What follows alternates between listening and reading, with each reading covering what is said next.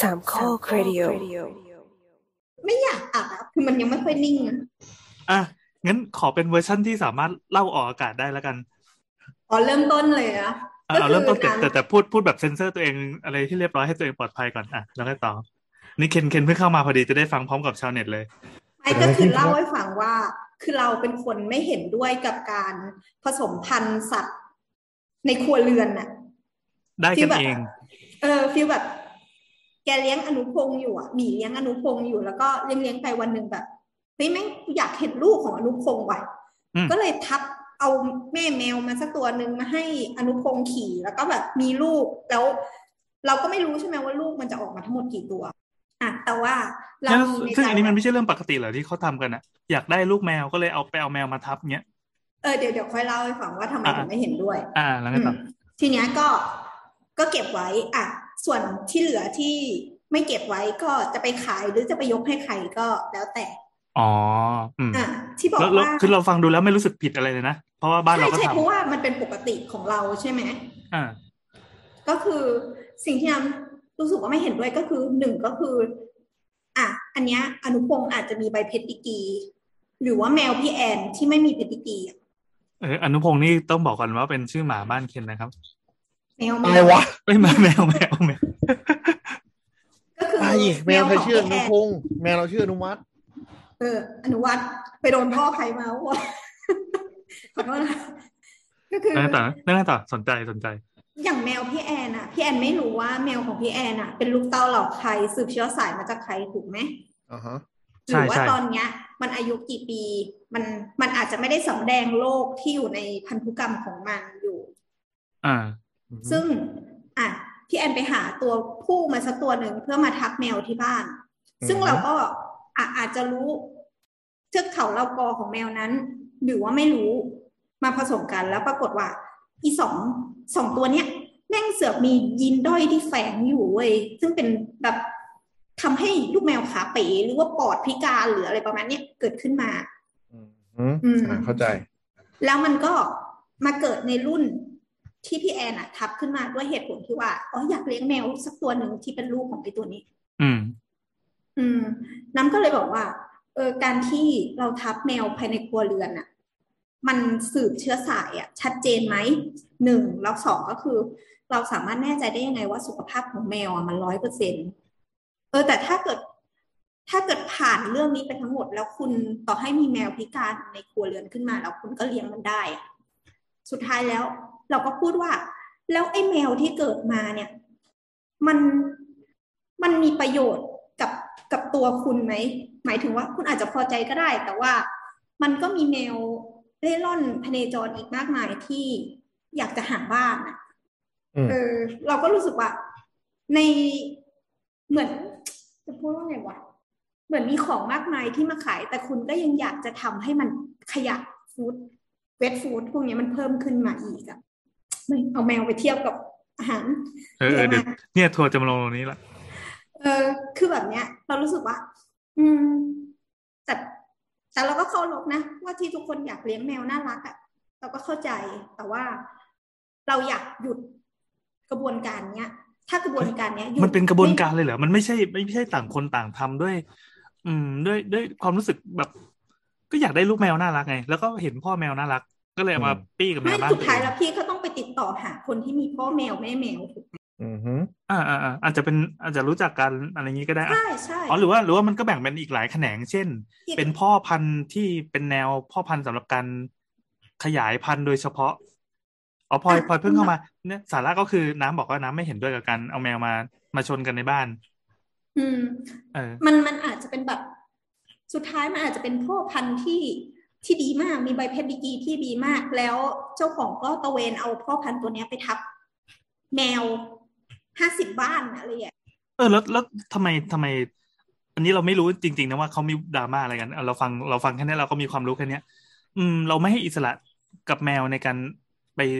ได้หรือไม่ได้กับใครอย่างเงี้ยเหรอหรือเราควรจะเป็นคนควบคุมสัตว์ในฐานะที่ว่ามันเป็นทรัพย์ทรัพย์สินของเรา อืม เอาอย่างนี้ อันนี้คือน้ำมองยังไง คือน้ำมองว่าแมวอะมันมีอิสระอยู่ แต่ว่ามันก็ทำตามสัญชาตญาณอยู่ไงคือ ถ้าสมมุติว่ามันเป็นแมวที่อยู่ในซอยอะแล้วมันเป็นสัตว์ขึ้นมา มันก็ไม่ได้มานั่งเลือกหรอกว่าฉันจะทับกับแมวหมาแมวหน้ายู่เท่านั้นอะไรอย่างเงี้ย สุดท้ายแล้วมันก็จะทับกับใครก็ได้ที่อยู่ใกล้ซึ่งไอ environment เหล่านั้นอะเจ้าของบ้านเป็นคนสร้าง เจ้าของมันเป็นคนสร้างเองได้ อืม อืมฮึแต่แต่มันก็พูดยากว่าว่าสมมติแมวตัวนั้นเขาอาจจะไม่ได้คิดอะไรหรือว่าไม่รู้ว่ามีโรคอะไรมาถูกไหมคือคือคือไงดีวะ ถ้าใช้ชุดความคิดนี้ก็คือ คนก็ไม่ควรปี้กัน เออ ว่ะ ไม่งั้น ไม่งั้นก็จะออกมามีโอกาสลูกที่จะไม่สม เพราะเราไม่รู้ว่ายีนด้อยอีกฝั่งจะเป็นยังไงอย่าง คน เงี้ย ตรวจ ใช่ ได้ ใช่ คนตรวจได้ แต่แต่เรายุติคันได้ไง แมวก็ยุติคันได้เหมือนกันนะ แต่ว่ามัน อ่ ก็ไม่ได้ตร เข้าว จ ใจ ขนาดนั้น เอาเอาอย่างโหดร้ายและทัวร์ลงก็คือแมวมันออกมาพิการแล้วฆ่ามันอะไรอย่างนี้ก็ยังเป็นยังเป็นสมบัติของเราเปล่าวะ ใช่ คือสิ่งที่พูดทั้งหมดเนี่ยไม่งไม่ผิดกฎหมายเว้ย การ เออ ทับกันหรืออะไรก็ตาม มันมันเป็นมอรัลที่ทุกคนมีไม่เท่ากัน คือกฎกฎหมายบ้านเราเนี่ย มองสัตว์เลี้ยงเป็นทรัพย์สินของเจ้าของ ใช่ เพราะ ใช่ ฉะนั้นจะอ่าสมัยยิ่งสมัยก่อนที่ไม่มีกฎหมายเรื่องทารุณกรรมสัตว์อ่ะก็คือทำอะไรก็ได้ ก็คืออ ม สมมุติไปเตะแมวตายก็ถือว่าเป็นการทำลายทรัพย์สิน แต่ อ่า ล่าสุด อืม เรามีกฎหมายเรื่องสัตว์มาเพิ่มเติมเนาะก็จะมีโทษแรงกว่าทรัพย์สินอื่น อ่ะอาทีนี้ก็ทีนี้ก็คือเรื่องเรื่องทับ เราว่าอยู่ที่ว่าความรับผิดชอบของคนของในมุมเรานะ เส้นที่เราขีดก็คืออย่าทับอะไรก็ทับ แต่ถ้าออกมามีสภาพไหนก็ควรจะเลี้ยง ไม่ใช่ว่าแบบออกมาแล้วไม่ถูกใจก็แบบทิ้งหรืออะไรอย่างเงี้ยแค่นั้น ไม่ เอ มี ง ใครบังคับ อันนี้ได้ไง คือสมมติว่าทับออกมาแล้วแอบนั่งรถตอนเที่ยงคืนไปทิ้งที่ซอยบ้านพี่แอนอะไรอย่างเงี้ยมันก็ไม่มีใครสามารถจับได้ แล้วก็แมวที่มันไม่มีเจ้าของแล้วก็ไม่ได้ทำหมันก็ออกลูกทุกวัน มันอาจจะไปทับกับแก๊งนี้ก็ได้ ซึ่งมันทำให้วงจรของแมวจรจัดหรือสัตว์จรจัดที่ถูกทิ้งอ่ะมันยังไม่จบไม่สิ้นสักทีเพราะว่าเราไม่จำกัดจุดกำเนิดของมันอะ เอ่อ จริงๆมันมี เรา คนละเรื่องกันหรือเปล่า ใช่ใช่ร มันเหมือนกับว่า คิดหมือน เฮ้ย พี่แอน เอ่อฝนตกเยอะแยะทำไมไม่ผันน้ำไปตรงที่มันน้ำแรงอะไรเงี้ยซึ่งมันคนละเรื่องกัน คือคือเราเราว่าถ้าถ้าถ้าที่น้ำพูดอ่ะมันเทียบได้กับนี้เลยอ่ะเมาแล้วขับ ถ้าคนเมาแล้วไปเมาแล้วขับ งั้นแก้ที่ต้นเหตุคือเลิกขายเหล้าบอกว่า มันมันจะกลายเป็นว่าแบบคนที่เขาพร้อมที่จะทำ ไม่ไม่แต่ว่าที่เรา อืม ที่เราพูดบอกว่า ถ้าวันหนึ่งมันมันจำกัดจุดได้อ่ะมันก็คือฟาร์มไง อ่า ฟาร์ม ใช่ ซึ่งมีมาตรฐานซึ่งควบคุมได้ อ๋อ เข้าใจพอยของน้ำละ อืม เข้าใจ ฟร์ม เข้าใจแต่เห็น ที่ เห็นด้วยหรือเปล่านี่อีกเรื่องนะ ตจสบได้ เออ สุดท้าย เออ แล้วถ้าสมมติว่าเรารับแมวมาสักตัวหนึ่งอะเราสามารถสืบเชื้อสายมันไปถึงว่า อ๋อ ฟาร์มนี้มาจากไหนเผ่าพันธุ์มันมาจากไหน แล้วมันจะไม่มีการแบบอ่ะเผื่อไปทับกับญาติของของแมวตัวเองขึ้นมา เอานั่นแสดงว่าเราไม่มีสิทธิ์จะอยากได้ลูกแมวน่ารักน่ารักที่เกิดจากการผสมระหว่างแมวเรากับแมวเพื่อนเลยเหรอ ก็ถ้ามันผ่านกฎหมายไปได้อะก็ไปซื้อที่ฟาร์ม แต่เราเข้าใจว่าสัตว์เนี่ยการการอินเบรหรือว่าปิเอ่อเอากันเองเนี่ยมันมันรู้สึกมันจะมันมันจะยิ่งไม่ไม่ไม่ออกมาเออหนักเท่าคนนะถ้าเราจำไม่ผิด แต่นี่ไม่แน่ใจอันนี่ไม่แน่ใจ โลก เออ มันอะเยอะกว่าที่คิด ใช่ แม้กระทั่งพันธุ์ที่บรีดมาแน่นอนแล้วอะแบบออกมาร้อยเปอร์เซ็นมีหูพับหางพุ้นอะไรพวกเนี้ยแบบร้อยเปอร์เซ็นแบบลูกออกมาเป็นแบบนี้หมดอะก็มีโรค ม้ แต่ กระ แม ทั่ ว ง พัน ฟา ธุ์ ร์ม นี่แมวพันธุ์จริง ๆ เป็นโรคง่ายกว่าแมวทางนะ อืม แมวหมาอย่างเงี้ย เออนั่นสิ เพราะว่าเราต้องการสายเลือดบริสุทธิ์มากๆไงเราเลยทับมัน ใช่ ไปทับกันมา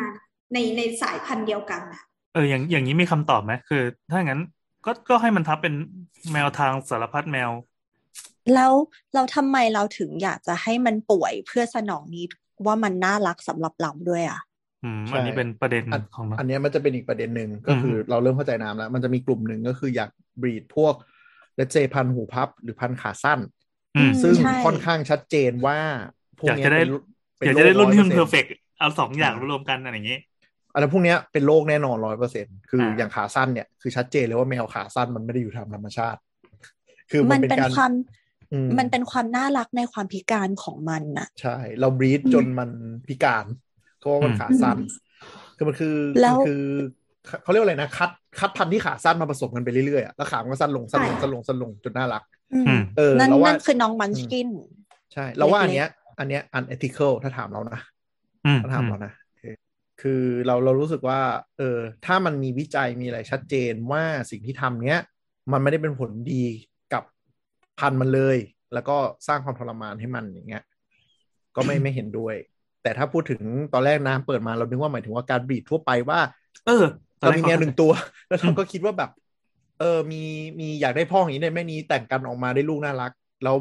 ไม่ ไม่ได้มีผลกระทบอะไรทางพันธุ์อะเราก็คิดว่าก็ ก็ปกติ เออ แต่ถ้าเจตนา เอาคุณลักษณะที่เราต้องการที่มันมีปัญหาเนี่ยเราว่าเอออันนั้น อันนั้น อันนั้นก็ควรจะเป็นหน้าที่ของพ่อแมวแม่แมวที่ควรจะศึกษามากขึ้นด้วย แล้วก็รณรงค์ตาม เดี๋ยวนี้กรุ๊ปก็เยอะแยะเนาะที่ อืม ไม่สนับสนุนเรื่องแมวขาสั้นหรือแมวหูพับหลังๆ ก็มีการทะเลาะกันแล้วว่า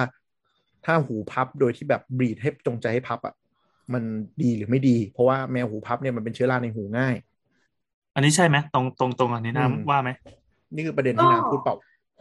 ก็ไอสิ่งที่หมีพูดมาเบื้องหลังอะคือมอลแรกที่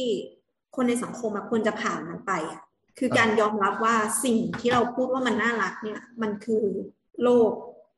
อ่า แล้ว มันคือความพิการ แล้วพูดมาบอกว่า เออเราเราไม่อยากให้มีการบีบในครัวเรือนนะ อะไรพวกเนี้ย อื มันอาจจะเป็นสิ่งในอนาคต อืม ซึ่งซึ่งตอนเนี้ยเราอธิบายไปทุกคนก็บอกว่า อย่างพี่แอร์หรือว่า หรือว่ามีหรือว่าโบสอาจจะรู้สึกว่าเฮ้ยมันแปลกตรงไหนวะ มันก็ไม่ได้ออกมาพิการ เรา มันมีสองทางที่นำคิดก็คือหนึ่งเรายังไม่ได้เห็นมันพิการ คือมันอาจจะมาพิการที่รุ่นถัดไปหรือรุ่นต่อไปก็ได้ อืม ซึ่งซึ่ง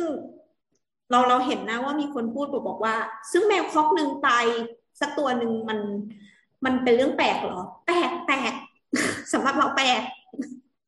อันนี้น้ำเอ่อมีมีข้อยกเว้นไหมสำหรับคนที่ ไม่จำเป็นจะต้องไปเลี้ยงแมวพันธุ์หรือเลี้ยงแมวขาสั้นหรือเลี้ยงแมวพันธุ์ที่มันเห็นอยู่แล้วว่ามันเป็นอาการของโรคอะอาการผิดปกติของยีนอะ ยังไงอ่ะ เออเช่นเช่น อย่างเราเนี่ย ก็ก็ไม่ได้อยู่ในสังคมเมืองเท่าไหร่ก็ก็คือแมวสามสี ไปเจอไอ้ อืม แมวดำคือแมวขาวข้างบ้านแล้วก็มาปี ใช่ กัน คือ ออกลูก คื เนี่ย นางไม่ถือว่าโอ ช เค อบ ไหมโอ นะ เค ชอบชอบที่ทุกคนแบบ รับแมวแถวบ้านอะแมวที่ไม่มีเจ้าของเอามาเลี้ยง อ่า แล้วก็เราก็ทำให้ถูกต้องก็คือทำหมันมัน อ่า การทำหมันมันเนี่ย จะได้สองอย่างก็คือหนึ่งก็คือลดโอกาสที่จะเกิดแมวจรจัดที่สมมุติว่าคุณควบคุมมันไม่ได้แล้วมันไปทับตัวอื่นท้องหรือมันท้องเองอะลูกของคุณอะเอ้ยลูกของแมวอะมันก็ไม่แน่ใจว่าคุณจะรับผิดชอบมันทั้งหมดได้ไหม อืม แล้วการที่ต้องไปกระจายกันต่อไปอะคนเลี้ยงจำนวนเท่าเดิมแต่แมวอะเพิ่มขึ้น อืม วันหนึ่งมันจะตัน กับสองก็คือ การทำหมันเนี่ยมันลดโรคได้ด้วยโรคบางอย่าง ก็คือให้มันจบลงแค่รุ่นนี้ อืม ให้มันจบที่ ใช่ รุ่นเรา ใช่ เนี่ย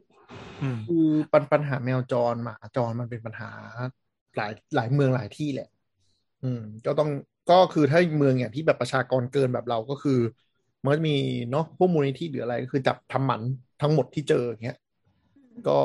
ก็ก็ก็ดีอยู่แล้วแหละ อืม แต่ตอนนี้มันมันมันน้อยมากที่ทุกวันเนี้ยไอ้ NGO พวกนี้เขาก็ดำเนินงานด้วยการแบบขอบริจาคอะซึ่งซึ่งเราก็รู้สึกว่าคนที่บริจาคแม่งก็กลุ่มเดิมนั่นแหละ คือแพลตฟอร์มมันไม่ได้ยั่งยืนอะไร เออแล้วก็แล้วก็บางองค์กรเราก็พูดตรงๆนะว่าก็ไม่ได้ไว้ใจ อืม อืม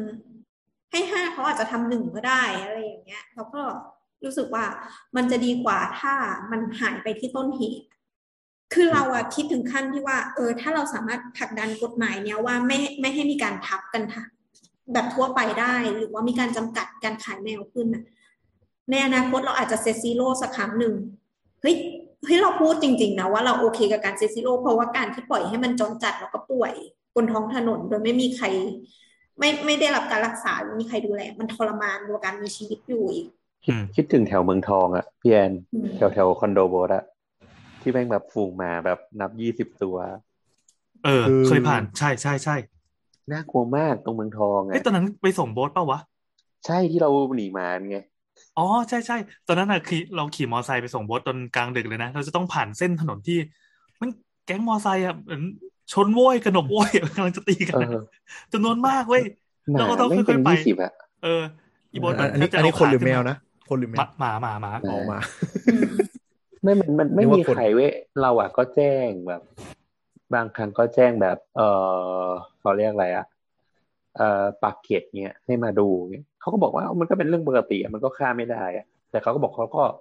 ทำหมันแล้วนะ แต่บางตัวมันคงแบบหลุดรอดหรืออะไรเงี้ยถูกไหม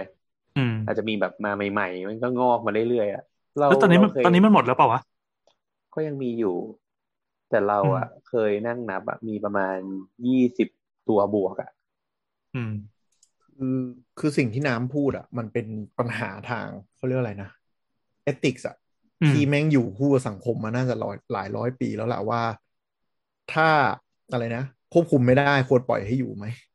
มันมันวิเลตวิเลตแม้กระทั่งแบบอ่าการทำแท้งใช่ไหมอันนี้ก็ชัดเจนคือประเด็นเดียวกันอะว่าแบบ อืม สมมุติท้องขึ้นมา พิการเลเวลไหน ควรทำแท้งหรือไม่ควรหรือยังไงหน้าที่ตัดสินใจเป็นของใครใช่ไหมหรือว่าแม้กระทั่งยาวมาถึงนี่เลยว่าแบบอ่ะคนหรือสัตว์ หรืออะไรบางอย่างที่มันไม่ฟังก์ชันกับสังคมอะเราควรยังไงนะฆ่ามันหรือควร อืม จับมันทำหมัน หรือควรจับมันเข้าป่าหรือควรจับมันบำบัดอะไรอย่างเงี้ย คือเส้นที่ขีดแต่ละคนมันไม่เหมือนกันด้วย มันก็เป็นปัญหาที่มันทะเลาะกันมาทุกสังคมอ่ะใช่ไหมอย่างแบบเคสล่าสุดก็มีแบบหมีบุกหมู่บ้านอย่างเงี้ยหมีแม่งตัวเท่ารถถังอ่ะ ก็คือถ้าตามความปลอดภัยก็คือยังไงก็ต้องยิงมันทิ้งอ่ะไม่งั้นมันอารวาสทำลายมีโอกาสทำร้ายคนสูงอะไรเงี้ย แต่กลุ่มหนึ่งก็จะบอกว่าแบบ เดี๋ยวนะ เราเป็นคนไปบุกรุกมันปะเราเป็นคนสร้างเมือง เราต้อง อืม เกรงใจมันไม่ใช่ให้ไม่ฆ่ามันอะไรเงี้ยก็ก็ทะเลาะกันไม่จบไม่สิ้นอะ เคนอยู่ โรโค ข้างหมีอยู่แล้ว เออแต่โปรโตคอลปัจจุบันก็คือ คนสูงสุด อันนี้ อืม คือน่าจะเป็นเหมือนกันทั่วโลกนะอันนี่พูดถึงเรื่องสัตว์นะ ก็คือคนสูงสุดยังไงก็ต้องปกป้องคน เหมือน คือที่ เคสอีเด็กที่ตกลงไปใน อ่า อ่า Harambe กอดซิล่า เอ้ยไม่ใช่ กอริลลา ขอโทษ เราเพิ่งกลับมา นั่นแหละ กำลังงงง ฮารัมเบ ๆเออเออเออเออที่ที่ไปยิงน้องกอริลล่า อ่า ก็คือสวนสัตว์ซินซินเนตินะครับ ที่ไหนวะ เอาเป็นว่ามีเด็กมีเด็กสามขวบตกลงมาในกรงกอริลลากอริลลาก็ปรีเข้าไปหาเจ้าหน้าเจ้าหน้าที่สวนสัตว์ก็ยิงทิ้งเลย ก็ อืม ไม่ใช่ยิงสลบใช่ไหมยิงตาย ยิงทิ้ง ยิ เล ง ย ตาย ว้าว ใช่ มันก็เลยมี โดยโดยที่ อืม โดยที่เขากอริลลาไม่ได้ ไม่ได้ แสง attack ท่า เด็ก ทาง หรือไม่ เออจะทำอะไรเด็กด้วยนะ แต่เขาต้องยิงก่อนเพราะว่า ให้เหตุเกิดก่อนไม่ได้ คือคืองี้รูปสุดท้ายก่อนที่กอริลลาตายก็คือเข้าไปถึงตัวเด็กละคือจะแตะตัวเด็กละก็โดนยิง อืม ตายตรงนั้น ทีนี้มันก็จะมีกลุ่มคนที่บอกว่า เฮ้ยทำไมไม่ยิงยาสลบไม่ยิงยาอะไรอย่างนี้อะไรอย่างเงี้ยเอ่อเจ้าหน้าที่สวนสัตว์ก็บอกว่ากอริลลามันยิงยาสลบไม่ได้ คือถ้ายิงข มัน นาด ใช้เว ที่ ลา มัน ก่อนจะสกว่า ล มัน บ จะออกฤทธิ์อ่า ใช่ แล้วก็ถ้าขนาดที่มันสลบทันทีเนี่ยก็คือตายไม่ต่างกัน อ่าอ่า อ่าแล้วก็มีคนอินเทอร์เน็ตบอกเฮ้ยแต่ดูกอริลลามันจะเข้าไปเล่นกับเด็กหรือเปล่าหรือเนี่ยหรือแบบไม่ทำอะไรเจ้าหน้าที่สวนสัตว์บอกว่า อย่าเอาความคิดของคนไปคิดว่าสัตว์จะทำเหมือนกัน เพราะมีหลายเคสที่กอริลลาจับลูกสัตว์ หรือเรื่องอื่นปุ๊บ และแล้วก็ฟาดเละเลย ทุกคนทุกคน อืม ใจเย็นนะครับ ทุกคนเป็นกอซิล่ากันหมดแล้ว กอริลลา บอกกอริลลา ขอโทษ เป็นพวกรถกอซิล่า อ๋อเหรอเออ ซึ่ต้อบงางง มี ที กา ก็ เม คือ ล่าได้ไหม ก็คือการที่มันไปไปอะไรนะ approach เด็กอะ่ะ มันอาจจะพร้อมจับแล้วก็หยิบขึ้นมาฟาดนึกออกปะเออเพราะกอริลลามันมีพฤติกรรมที่แบบ ไอ้ลูกสัตว์ที่ไม่ใช่ในเผ่ามันไม่สงสัยอะก็จะก็จะฆ่าทิ้งอะไรอย่างเงี้ย ซึ่ง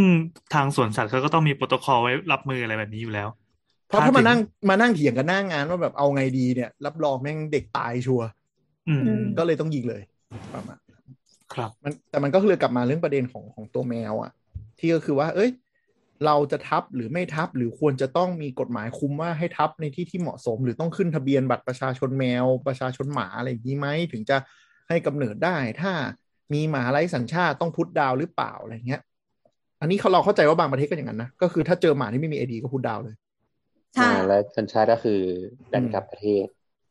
อะไรนะ เราเล่นเราเล่น จะจะเล่นแบบมุกแบบผู้รีภัยอะไรอย่างเงี้ยโทษโท ป ษ ระเท ที ศเราเราจะไม่ได้ประเทศไหนบ้างก็คือ ถ้าไปเจอหมาแมวจรจัดที่ไม่มีแท็ก ไม่มีแท็กที่แสดงความเป็นเจ้าของหรือว่าอะไรยังไงอ่ะก็คือเขาก็จับไปฆ่าเลย โอ้ ใช่ แต่ถ้าแมวจรหมาจร ถ้าเขาไปปุ๊บเขาสแกนเจอไอดีว่า อ๋อมีเจ้าของเขาก็ไม่ทำอะไร อ่ะ อืม ถ้าเคยดูหนังเรื่อง Lady and the Tramp อ่ะ อ่าการ์ตูนดิสนีย์นะคะทุกคนแม่ ครับ ก็คือ Lady อะมีปลอกคอ อืม ตอนที่โดนจับไปที่เหมือนแบบเป็นศูนย์พักพิงเป็นเชลเตอร์ของหมาแมวอะไรเงี้ย ก็คือถ้าเกิดว่า ไม่ได้โดน adopt หรือว่าไม่มีเจ้าของมาหรือว่าไม่มีปลอกคออะก็คือโดนพุดดาว แล้วหมาแต่ละตัวที่อยู่ในเชลเตอร์นั้นก็คือเหมือนรอความตายอ่ะ เพราะว่ายังไงก็ไม่มีใครมา adopt อยู่ดี แล้วก็มีหมาตัวหนึ่งที่บอกกับแบบเลดี้ว่า เออแบบโชคดีนะเนี่ยที่แบบมีปลอกคอเป็นเหมือนแบบ ticket to go home อะไรเงี้ย อืม ก็คือเลฟจากดิสนี ใช่ ย์นะ ฉันเลฟ ไม่ จาก แต่ การ์ ว่า ตูน บางบางรัฐของอเมริกาเขาก็เป็นอย่างนั้นก็คือ พอเหมือนกฎหมายอะกำหนดไว้อย่างนี้ อ่า คนก็พยายามไปแบบ อ่ายืดขึ้นแบบเราให้เวลาเขาเดือนหนึ่งไหมเดือนหนึ่ง ใช่ใช่ ให้ ใช่ ให้ในเชลเตอร์ เนี่ย ต่อให้ไม่มีเจ้าของจริง ๆ ก็คือ เขาอาจจะมีเจ้าของใหม่ โดยมีคนมาอดอปไปได้อืม อืม คือความยืดหยุ่นเนี่ยมันขึ้นอยู่กับบางรัฐละละแล้วแต่กฎหมายของแต่ละรัฐเลย มันเป็นเรื่องเรื่องแบบเรื่องเล็กอะนะแต่ละมูลรัฐเขาจะมีกฎของเขาเอง บางรัฐก็คือใช้ระบบเวลา เราไม่ใช่ว่ารัฐหรือประเทศนะโทษทีอันนี้อันนี้ไม่ชัวร์ระบบเวลาหมายถึงว่าจับเข้าไปแล้วอะก็สองเดือนสามเดือนถ้ายังไม่อดอปก็ค่อยพุดดาวหรือบางทีมันไม่จำเป็นต้องอดอปก็คืออาจจะไปเป็นไปฝึกได้ ถ้าหมาตัวไหน ไม่ก้าวร้าวเข้ากับคนง่ายอะไรอย่างเงี้ย ก็อาจจะไปฝึกเป็นอะไรอะ security dog เป็น Service dog เออ service dog อืม อะไรกันไปก็มี แล้วก็บางรัฐ เดี๋ยวนี้ ใช้ มัน ระ มี บบ มันมีไอ้พวกหมาที่บรรเทาความเครียดอะเขาเรียกอะไรไม่รู้อะ อ่าเขา เป็ เรี น ยกอะเทอไรนะ รากี้ด็อกต่างๆ อ่า เอามาอยู่ อืม กับคนที่มีอาการเหมือนแบบวิตกกังวล แล้วก็อามีหมาอยู่ด้วยอะไรเงี้ยก็คือหนึ่งในหนึ่งในเซอร์วิสด็อกเหมือนกัน แต่ว่านี่คือเหมือนเป็นเหมือนแบบ emotional support หรืออะไร อ่า เงี้ย emotional หรือ support ว่า pet ใช่ เออ ใช่หรือว่าไปอยู่ตามโรงพยาบาลอ่ะโรงพยาบาลเด็กที่เด็กๆป่วย ไม่สบายแล้วก็อ่ะมีน้องหมาเข้ามาแบบว่าเชียร์ฟูให้เด็กรู้สึกร่าเริงเบิกบานขึ้นมาบ้างอะไรประมาณเนี้ย ใช่ใช่ นั่นแหละ อ๋อพวกนี้มันไม่ได้เห่าโฮ่โฮ่มันเห่าสู้สู้สู้อย่างเงี้ย เหนื่อยเหลือเกิน อ่าแต่อีกอันหนึ่งคือก็บอกคือเราใช้ระบบโควต้าสมมติว่าเชลเตอร์เนี้ยรับได้ let's say สามสิบตัว ถ้ามันเข้ามาเกินปุ๊บ อันไหนแก่สุดก็ไปก่อน อ๋อ อันที่เข้ามาก่อนก็ไปก่อน อ๋อ ก็มีอย่างนี้เหมือนกัน นั่นแหละ แต่ว่าเออก็เข้าใจในมุมน้ำแต่ก็พูดยากเหมือนกันว่า ถ้าเขามีทรัพยากรที่จะเลี้ยงได้จริง ๆ และเขาไม่ได้มายเรื่องของการแบบอะไรนะ ตัวนี้ไม่น่ารักฉันเอาไปทิ้งอะไรอย่างเงี้ยก็พูดยากในในในบริบทปัจจุบั นั่ น นไงเพราะว่า อืม สุดท้ายแล้ว เอ่อเอ่อถ้าเทียบแบบ เหมือนเหมือนแม่ที่ไปตรวจเจอว่าลูกแม่งจะเกิดมาแล้วเออแล้วก็พูดว่าไม่เป็นไรลูกเป็นยังไงฉันก็รับได้อะแล้วตัวเองแม่งตายก่อนลูกอะ เอออย่างเงี้ย อันเนี้ยมันคือเส้นมอรัลของเอติกของแต่ละคนแม่งไม่เหมือนกันเลยเว้ย เออ แล้วก็กฎหมายอะมันก็ตอนนี้ก็ต้องพูดว่ากฎหมายเรามันเหยเว้ยมันมันตามหลังอยู่ไกลมากๆ แล้วถ้ามอรัลของสังคมทุกคนมันยังไม่เท่ากัน กฎหมายก็ยังไม่มา มันก็เป็นแบบนี้ แล้วก็แล้วก็สงสารหมาเอาหมาให้ เนี่ยรู้ไหมว่าวันเนี้ยคือเราอ่ะเดินไปตรงไอ้จุดที่เราเจอไอ้ข้าวใหม่อ่ะ อืม เราแล้ววันที่เราเจอข้าวใหม่อ่ะ ก็คือเราอุ้มหมาตัวเนี้ย เดินตั้งแต่ต้นซอยไปจนถึงท้ายซอยเพื่อถามว่าเป็นหมาหลงของบ้านใคร แล้วทุกคนเขาก็เลยเห็นเราแล้วก็จำเราได้ วันเนี้ยมีคนหนึ่งเดินมาคุยกับเราบอกบอกว่า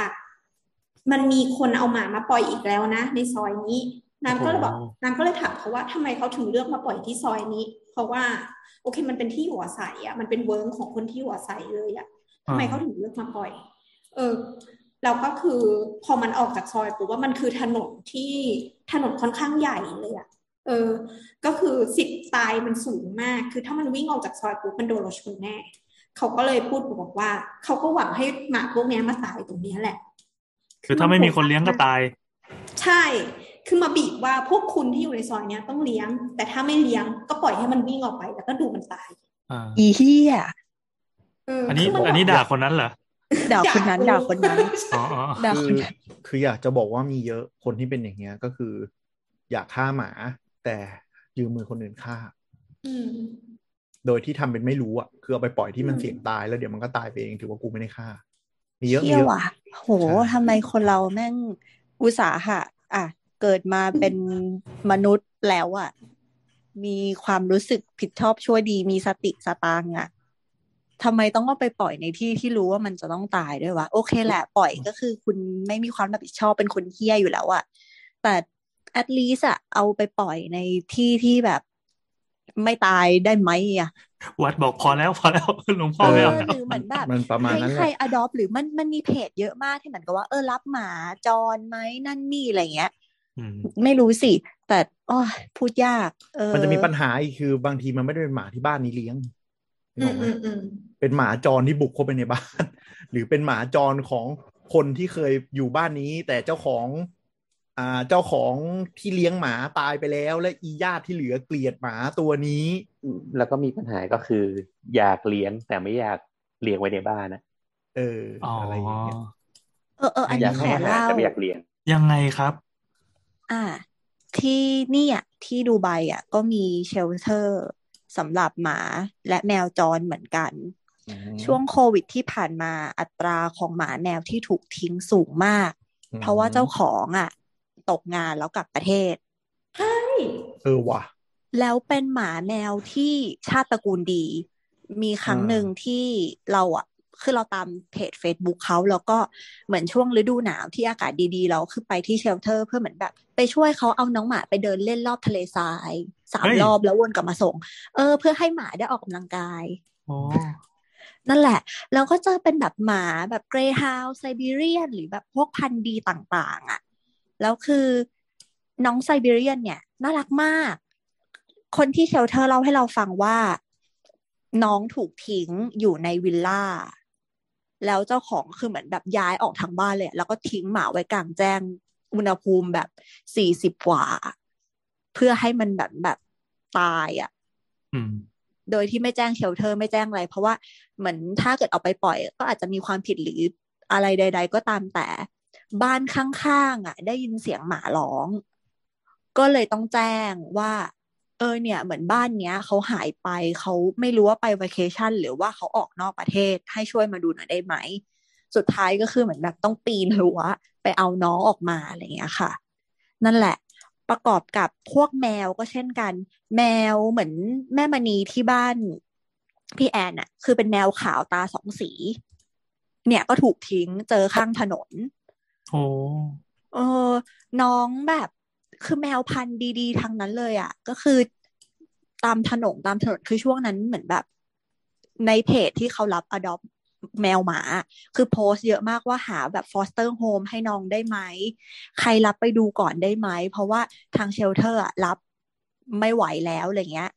ต้องเหมือนแบบขอแรงขออาสาสมัครว่า เออมาช่วยหน่อย เพื่อที่ว่าจะหาบ้านให้น้องๆเหล่าเนี้ยต่อไป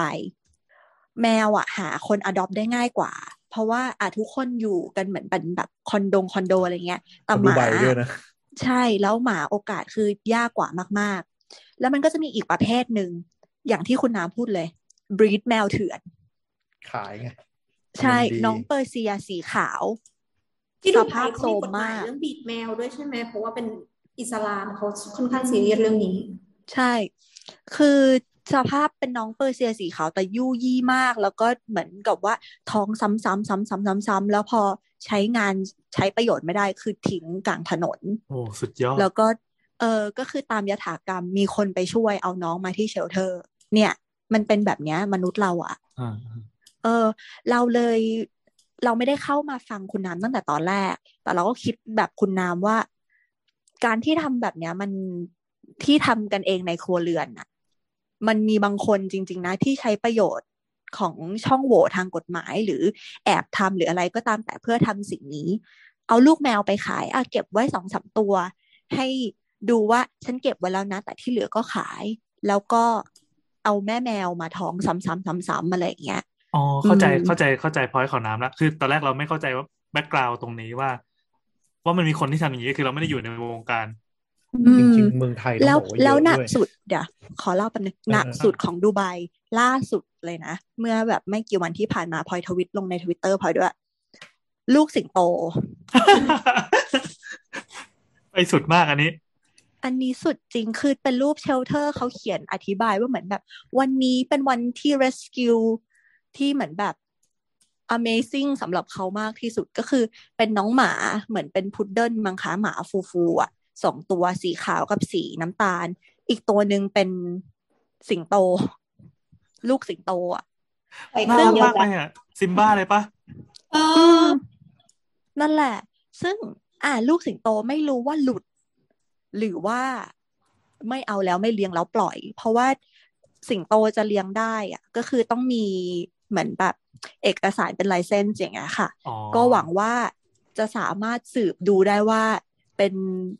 น้องจากบ้านไหน แต่ทีเนี้ย คนเราอ่ะ มันไม่ได้อยากเลี้ยงสิงโตสิงโตหรอกเว้ย มันอยากได้แค่ลูกสิงโตอะเข้าใจปะ อ่าอ่า พอ มัน น้ น่า อง รัก โต ตอนเด็ก ไปแล้วว่า คุณจะเลี้ยงยังไงต่ออะนึกออก อื ไหม ม อืม อันเนี้ยก็เป็นปัญหาเรื่องเรื่องคนที่ชอบเลี้ยงเหมือนแบบเอกโซติกเพชต่าง อืม เรารู้สึก อืม ว่าคนประเภทที่เลี้ยงสัตว์ได้แย่ที่สุดจากประสบการณ์เราคือพวกที่ไม่ค่อยทำกันบ้านนะคือนึกนึกจำสมัยแบบที่การ์ตูนดิสนีย์สัตว์อะไรดังแล้วสัตว์ประเภทนั้นก็จะบูมปะ นิโม่อะไรเนี่ย ๆแฮมทาโร่ เออแฮมทาโร่นีโม่เอ่อหมาทิสุมีช่วงหนึ่งเมืองไทยก็บ้าทิสุกันอะไรเงี้ย ก็จะแห่ไปเลี้ยงแล้วก็แบบไม่เข้าใจพฤติกรรมสัตว์ แล้วก็ไม่ไม่ทำกันบ้านเลยเลย แล้วสุดท้ายพอมันไม่ได้ดั่งใจตัวเอง เพราะว่าไม่ได้ตามแบบความเข้าใจในการ์ตูนก็คือพร้อมปล่อย เพราะกูก็ไม่ได้รักสัตว์เป็นทุนเดิมนึกออกปะแต่กูอยากเลี้ยงเพราะว่าหนึ่งกระแสสองน่ารัก อะไรด้วยนั่นอะไรเงี้ยเออ นั่นแหละ แล้วแล้วเราขอย้อนกลับมาเรื่องแมวนิดนึง เราว่าคนที่เลี้ยงแมวทุกคนที่เป็นคนรักแมวแล้วกัน ไม่ว่าแมวจะเป็นแมวพันธุ์ หรือเป็นแมวจรน่ะ เรา แมวมื ต่าง ดเหรอ รัก ครับ แมวของเรา และเรายอมเป็นทาสของมันน่ะ ไม่ว่าจะเป็นแมวดำไม่ว่าจะเป็นน้องสามสี หรือว่าวัยรุ่นส้มที่หูแหวกหน้าเป็นรอยบากเราก็ยังรักอ่ะ เพราะฉะนั้นเราเลยรู้สึกว่าถ้าอยากจะได้แมวอ่ะ คุณเลือกที่จะไปรับน้องแมวจรมาเลี้ยงไหม อืมหนึ่งคือ แมวทุกตัวต้องการความรัก แล้วแมวทุกตัวรวมถึงหมาด้วย ควรจะมีบ้านที่น่ารักและอบอุ่น แล้วไม่ว่าจะเป็นยังไงคุณคุณก็จะรักมันอยู่ดี ไม่ว่ามันจะหูพับหรือว่ามันจะหูแหว่งอะเออ เก็ตฟิลปะ เพราะฉะนั้น แมวที่เรารู้ตูเรารู้ว่าลักษณะทางพันธุกรรมแบบเนี้ย ขาสั้น หูพับหน้ายู่อะมันเป็นพันธุกรรมที่ทำให้น้องใช้ชีวิตลำบากทำให้น้อง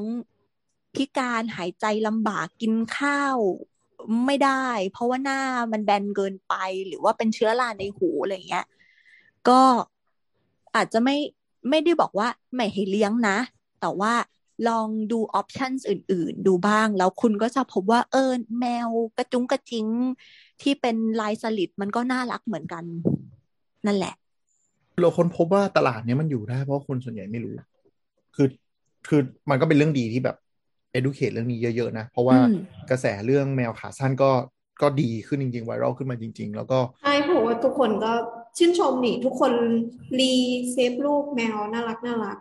อืม ทุกคนอยากได้แมวน่ารัก เราเป็นคนเลี้ยงแมวที่ไม่รู้เลยว่ามีแมวขาสั้นอยู่ คนนอกวงการ เรายอมรับว่าตอนที่เราเด็กๆกว่านี้เราเห็นรูปแมวมันชกินแล้วรู้สึกว่าอุ้ยน้องน่ารักจังเลยอยากได้ ใช่ แต่พอศึกษาจริง ๆ แล้วก็รู้สึกว่าอ้าวมันคือน้องที่พิการนี่หว่า ใช่ เราก็รู้สึกว่าไม่อยากเลี้ยงแล้ว หรือเราอยากเลี้ยง French Bulldog อย่างเงี้ย อืม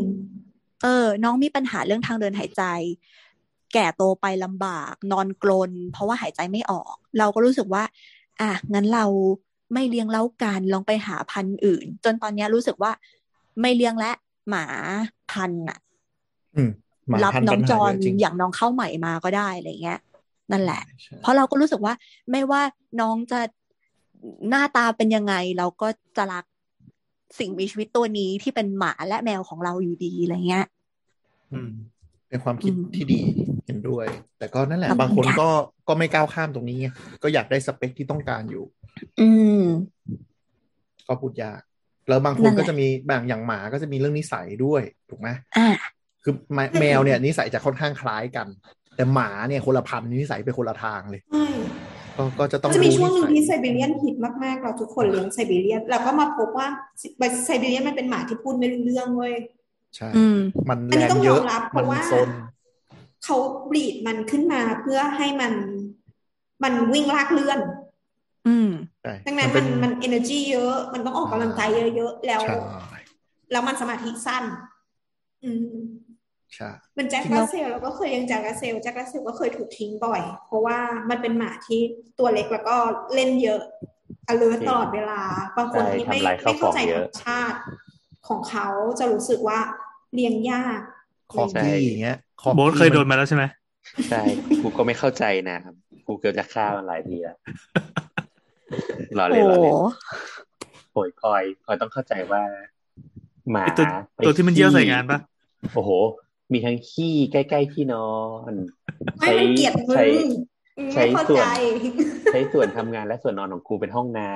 ำเยี่ยวใส่ปลั๊กไฟตอนกูทำงานแม็ก มั บุ น ก เกลียด ตัวระเบิด เออ ระเบิดเลยเหรอ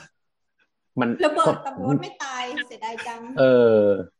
ก็เยี่ยวใส่ปลั๊กปลั๊กพ่วงอ่ะกำลังทำงานอยู่บุ้ม โอ้โหหมาหมานรกว่ะ อ่ะเอางี้นะมึงมึงเสียสะมึงเสียค่าสายชาร์จไอแม็กมึงอะไอแม็กบุ๊กโปรมึงอ่ะกี่อัน มันแค่อยากเชียร์มึง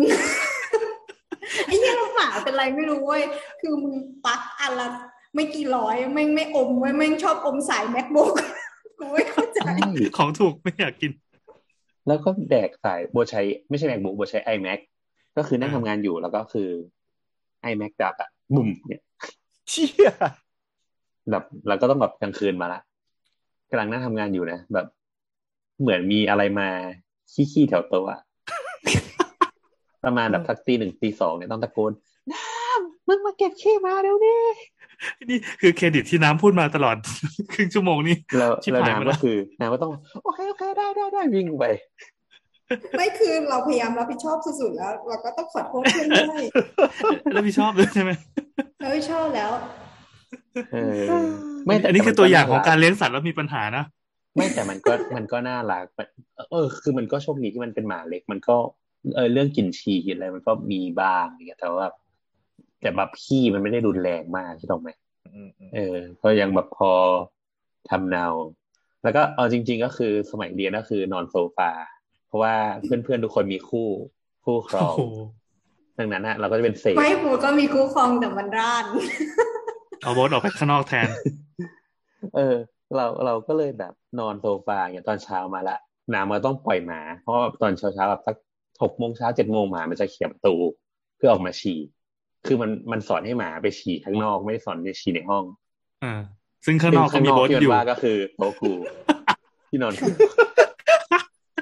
พอพอมันฉี่เสร็จมันก็จะโดดขึ้นมา แล้วก็เลียหน้ากูตอนเช้า ตอนที่กูแบบเพิ่งเข้านอนตอนแบบตีสามครึ่งอะไรเงี้ย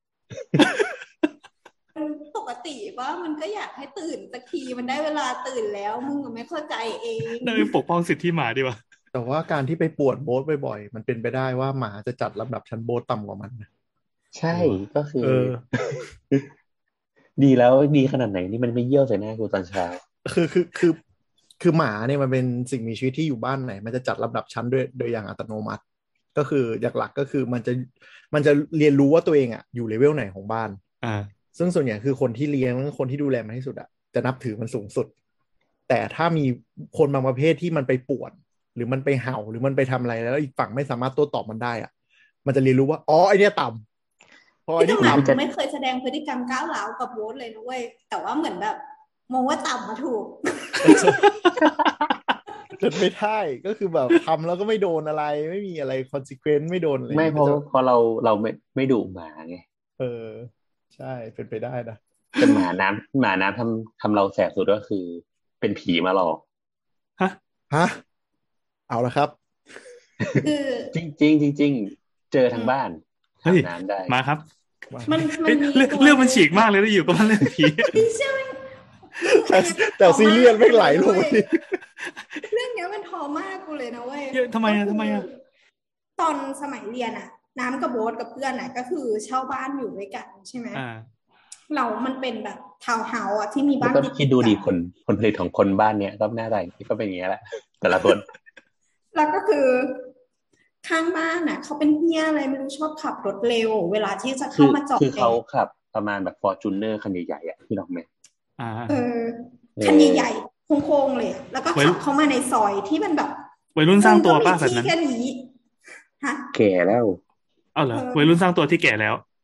แก่แล้วแก่แล้ว มีครอบครัวแล้วเขามีครอบครัวแล้วเขาอยู่กับครอบครัว ก็คือขับเข้ามาในซอยแล้วมันเป็นแบบขับมาด้วยแบบพุ่งทะยานเหมือนออกถนนสายมิตรภาพตลอดเวลา อืม แต่อยู่ในซอยอ่ะ แล้วซอยแม่งคือแบบซอยประมาณสี่เมตรอะ เออแต่ ใช่ ว่าก็คือวันหนึ่งอ่ะ ก็คือน้ำอาจจะมีรูทีนก็คือตอนเย็นอ่ะจะต้องพาหมาออกไปเดินเล่น แล้วก็คื ปา อก ประ ซอ มาณ ยแล้ว ประมาณ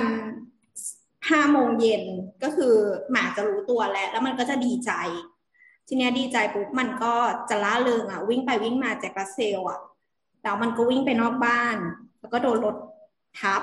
โอ้ อืมแล้วก็คื พี่ อ เคยพี่เคยดูเหินฟ้าป่ะ น้ำตะโกนอย่างนั้นอะ ก็นี่นะว่าเป็นทอมากเลยนะ คือเวลาที่เครียดหรืออะไรมากๆอะน้ำจะฝันถึงตัวนั้น เพราะว่าเป็นความรู้สึกผิดที่ว่าเฮ้ยเรา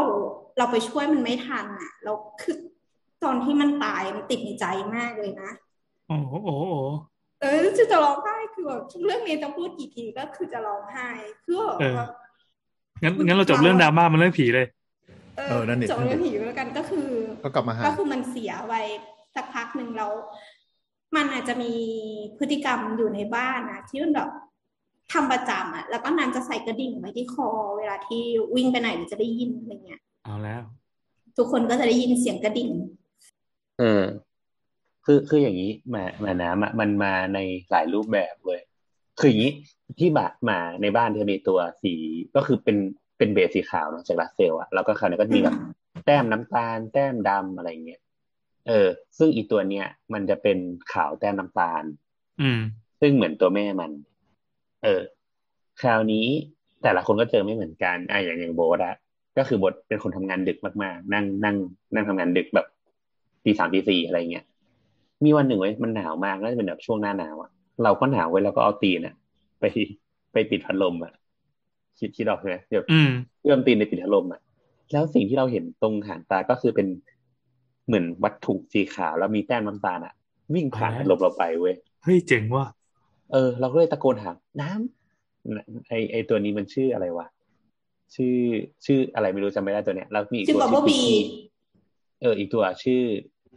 ชื่อกิกกี้กิกกี้เป็นแม่มัน ก็เลยตะโกนถามน้ำกิกกี้อยู่ข้างบนปะเนี้ยน้ำบอกเออกิกกี้อยู่ข้างบนหมาทุกตัวกูอยู่ข้างบนหมดเลย ก็เลยคิดในใจ เชื่อแล้ว อันนี้คืออะไร วะ อันเนี้ยก็คือสิ่งที่หมามาหลอก ไม่คือน้ำก็เจอด้วยแบบหมาจะวิ่งตามน้ำตลอดเวลา แล้วก็คือเวลาที่มันวิ่งขึ้นบันไดอ่ะ มันเป็นหมาตัวเล็กเนาะมันก็จะใช้พลังงานในการวิ่งอ่ะเยอะมากกว่าปกติ เพื่อวิ่งให้ทันเรา ให้ทันฝีเท้าเราอะเพราะถึงขั้นสุดท้ายแล้วอ่ะมันจะเหนื่อยมากแล้วมันจะลงขั้นสุดท้ายแล้วมันจะหายใจออกแบบ ดังๆอ่ะ อืม เออเราทีเนี้ย พอเราขึ้นถึงชั้นสองปุ๊บอะเราก็จะได้ยินเสียงนะข้างหลังหลอนปะ ไม่เห็นจะหลอนเลย มันเดี๋ยวเดี๋ยวเดี๋ยวก็คือมีเสียงเหมือนกัน แต่ไม่ได้ไม่ได้ อืม ไม่ได้มาเป็นตัว ใช่ใช่แต่ตอนนั้นน่ะคือแบบเศร้ามากแล้วก็คือเพื่อนอะรู้ว่าเราอะรักหมามากแล้วก็เสียหมาใช่ไหมทุกคนอะพยายามแบบมึงไม่เป็นไรนะมึงไม่ต้องเข้าก็ได้คืออาจารย์ที่ปรึกษายังมาบอกเลยบอกบอกว่า เออมันงดตรวจแบบก็ได้ โอ้โห คือแบบ สุดยอด พี่น้ำจะตายแล้วอะคือ เฮ้ย แบบ สุดยอดเลยว่ะ ก็คือแสดงว่าอาการออกจนแบบทุกคนแบบเออมึงไปพักเถอะกูไม่ไหวแล้ว แต่ ก แต่ รีดความ จน ที่ แบบอีกฝั่งหนึ่งของถนนน่าจะได้ยินนะ โอ้โห แต่ กรีด อันนี้ กรีด อันนี้ จนคนเจ้าของรถนั้นนะเดินมาบอกว่าจะจ่ายเงินน่ะแต่คือตอนนั้นไม่มีแรงเว้ย เออ ไม่มีแรง เออแต่ ลุกไป แต่ ยืนหัว แต่ มัน กำลังกำลัง เออ จะพูดว่ากำลังจะพูดว่า อันเนี้ยกลับเข้ามาสู่เรื่องก็คือบางคนเขาไม่ได้มองหมาเป็นเป็นสิ่งมีชีวิตอะแต่เขามองเป็นสิ่งของอะเรารู้สึกว่าอันเนี้ มองเป็นทรัพย์สิ ย น เป็นสิ่งสิ่งที่น่าเกลียดที่สุดก็คือ พอเขาทับหมาแล้วอะสิ่งแทนที่เขาจะโทรมาขอโทษเว้ยเขาถามว่าแบบเท่าไหร่ อืม อืม อืม ประมาณนั้นแหละคือ คือเขาเรียกว่าอะไรวะ คนไทยหลายบ้านเขาเลี้ยงหมาเป็นแบบ เป็นเหมือนไงอะเหมือนไก่อะ Accessory เออเอา ไก่ จ ชน ริง เหรอ ๆเออเหมือนนึก เอา นึก ไว้ ออกปะไก่ไก่ใต้ถุนบ้านอะก็คือโปรย อืม โปรยก็อ่ะเฮียตายเดี๋ยวก็แบบเดี๋ยวเลี้ยงใหม่อะไรอย่างเงี้ยนึกออกไหม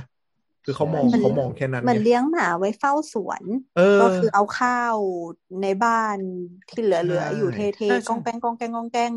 ตอนเราเด็กๆนี่คือเป็นอย่างนี้ มาตลอดจนจนแทบไม่รู้ด้วยซ้ำว่ามันมีวิธีการเลี้ยงหมาแบบอื่นโตมาก็เลยช็อกที่คนอื่นเขาเรียกหมาเป็นน้องเป็นลูกอะที่บ้านเรามีแต่ แต่ อย่าง ว่า เงี้ย แต่ ปล่อย ว่า เข้าส บ้า วนน เรา บ้านเราที่ต่างจังหวัดอย่างบ้านปู่อ่ะ ก็คือเป็นบ้านสวนอ่ะ ก็เลี้ยงหมาอย่างนั้นนะแต่มันไม่ได้แปลว่าเขาไม่รักนะ เออก็รักก็รัก ใช่รักแล้วก็แต่ว่าโตมาเราก็ต้องอธิบายให้ผู้ใหญ่เข้าใจว่า หมามันก็มีโรคเออต่อ มีโล ต่อ มี ให้ จิตใจมีนิสัย มี เออ อะไร ใช่ หลายอย่าง มัน เออ มันมีอะไรหลายอย่างแล้วก็คือ เราต้องฝึกมันอะไม่ใช่ คือจริง ๆ หมามันเรียนรู้ได้เอง คือสมมติว่าเราเอามันปล่อยไว้ในสวนแล้วเราก็มีกิจกรรมทุกวันซ้ำๆเดิมๆอะมันก็รู้ว่ามันอะจะเอาตัวเองไปอยู่ตรงไหน ในตอนที่เรากำลังทำอะไร อืม ใช่ใช่ใช่ใช่หมามันเป็นรูทีนอะก มั ว่าน แม มัน ว เรียนรู้เองได้ แมวนี้ไม่ได้เลย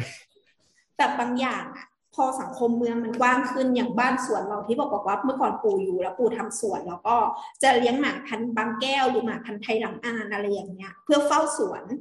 แล้วแล้วมันก็เป็นองคลักษ์สวนจริง ๆ เออแต่ทีเนี้ยพอปู่เสียแล้วแล้วก็เลิกทำสวนกันแล้วอะตัวสุนัขตัวนั้นอะเราก็ต้องเลี้ยงไปจนมันแก่โดยที่แบบ มันก็ยังทำงานเหมือนเดิมก็คือเช้ามาเดินเข้าสวน แล้วก็เดินกลับมา จนจนมันตายอะก็คือคือชีวิตของมันแค่นี้เออ กระทั่งเราอยู่ในกรุ๊ปงูก็ยังมีบอกโอ้โชคดีนะที่บ้านเรามีเจ้าหมา ไปกัดงูแล้วก็ตายตามหน้าที่แล้วก็โชว์ถ่ายรูปกำลังฝังหมาตัวเองพร้อมกับงูเห่าอะไรอย่างเงี้ย คนก็จะไป educate ว่าเฮ้ยแบบจริง ๆ มันมีวิธีอื่นที่ไม่ต้องทำให้ตายกันทั้งคู่ก็ได้ อะไรแบบนี้ อืมหมาเราก็สู้กับงูเห่าเหมือนกัน แล้วตกลงหมา แต่ว่า เห่าหรืองูเห่า งูเห่า หมาหญิง แล้วสรุปจบไงอะ ช ห นะ มา ไหม ตาย จบคือหมาไม่ตายงูตัวแรกท้องแตก แล้วก็ไปเรียกกู้ภัยมาให้รับน้องไป รอบที่สองคือไม่ตายทั้งคู่กู้ภัยมาพอดี อ๋อ เย่นั่นแหละ เรา ใครตาย หมาหมาบ้านเราสู้กับเหี้ย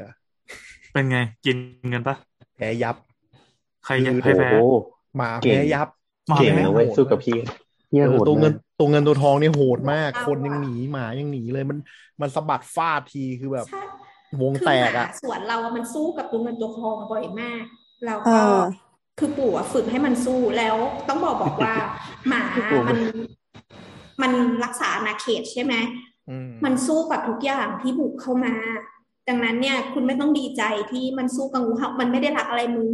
มากขนาดนั้น อืม ก็ได้ อาจจะไม่ได้รักอะไรมึงมากขนาดนั้นก็ได้มันแค่ปกป้องอา สั ณา ญ เข ชา ต ตญาณล้วนจ้ะ ทัตยาน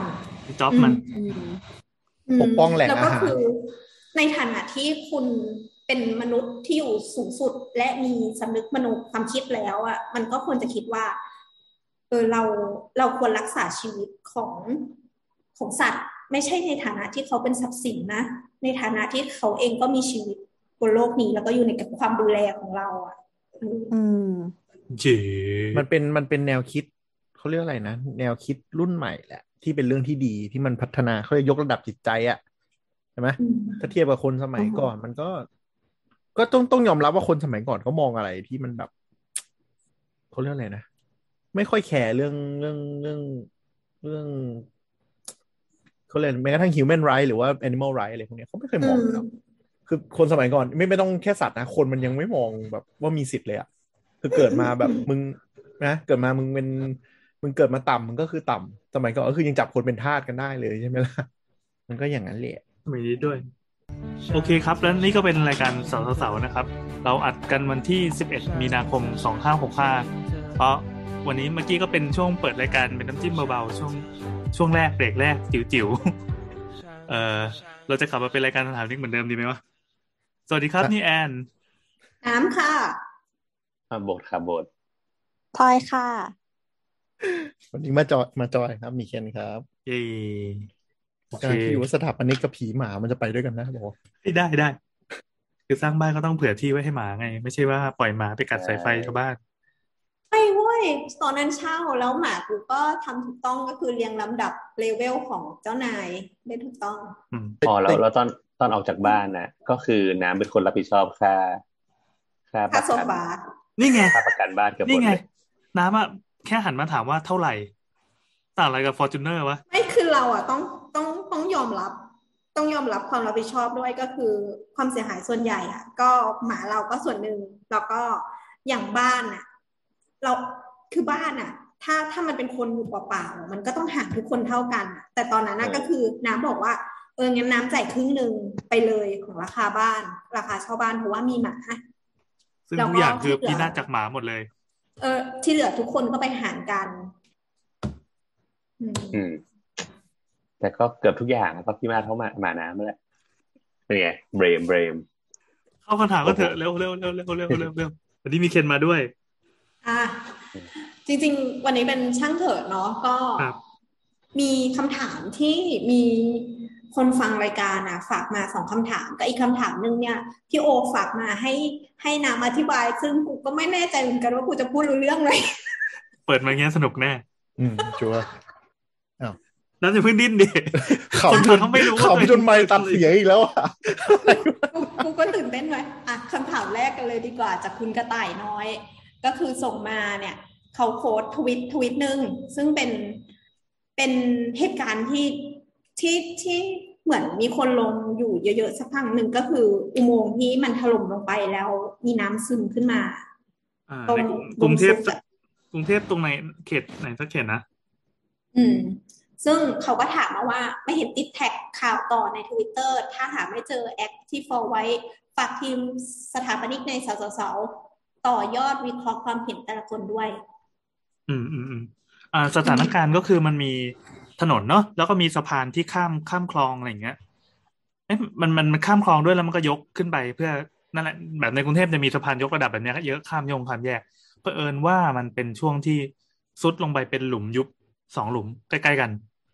อืม เออแล้วผิวคอนกรงคอนกรีตก็คือบริฟลงไปด้วยขนาดใหญ่เหมือนกันนะ หลุมหนึ่งเท่าไหร่ได้ประมาณห้าเมตรได้ไหม ก็ระยะ น่าจะ ความ เกิน เสียหายเขาตีไว้ที่แปดสิบเมตรอ่ะ เออ น่าจะเกิน แปดสิบเมตรนี่คือรอบๆ คือมันก็เซนซิทีฟหมดเลย ใช่ ก็เขานับเป็นเส้นนะพี่ อืม อืม คือจริง ๆ มันเป็นถ้าถ้ามันเป็นสถานการณ์ปกติเนี่ยมันจะเป็นข่าวใหญ่มากเลยนะเพราะมันแบบ อืม มันซุดหนักมากแล้วมันจะลากตึกแถวลงไปทั้งอันเลยอะ ถูกต้อง แต่ตอนนั้นก็คือเกิดขึ้นพร้อมกับเรื่องแตงโมพอดีก็ อ๋อ ก็ อืม ก็เลยนั่นแหละ ไม่มีใครไปขยายผลอะไรต่อ อืมท็อปอัพเดอะทาวมากลบก็ ใช่ เอ่อเกิดเกิดขึ้นจากเป็นอุโมงค์รับน้ำใต้ดินเนาะ อืมอืมอืม ทำพลาดแล้วก็ทำให้เกิดดินซุดสะพานพัง ก็คือเหมือนไอ้อุโมงค์รับน้ำเนี่ย เป็นอุโมงค์รับน้ำอาคารด้วยนะ เท่าที่อ่านของของ ต้องเสิร์ช ของ ว่าอะไร เด เกิ ลี่ ดขึ้ นิ น วอ่ะกูเชื่อได้อยู่ใช่ไหม ของข่าวสด เขาก็บอกว่ามันเป็นไอ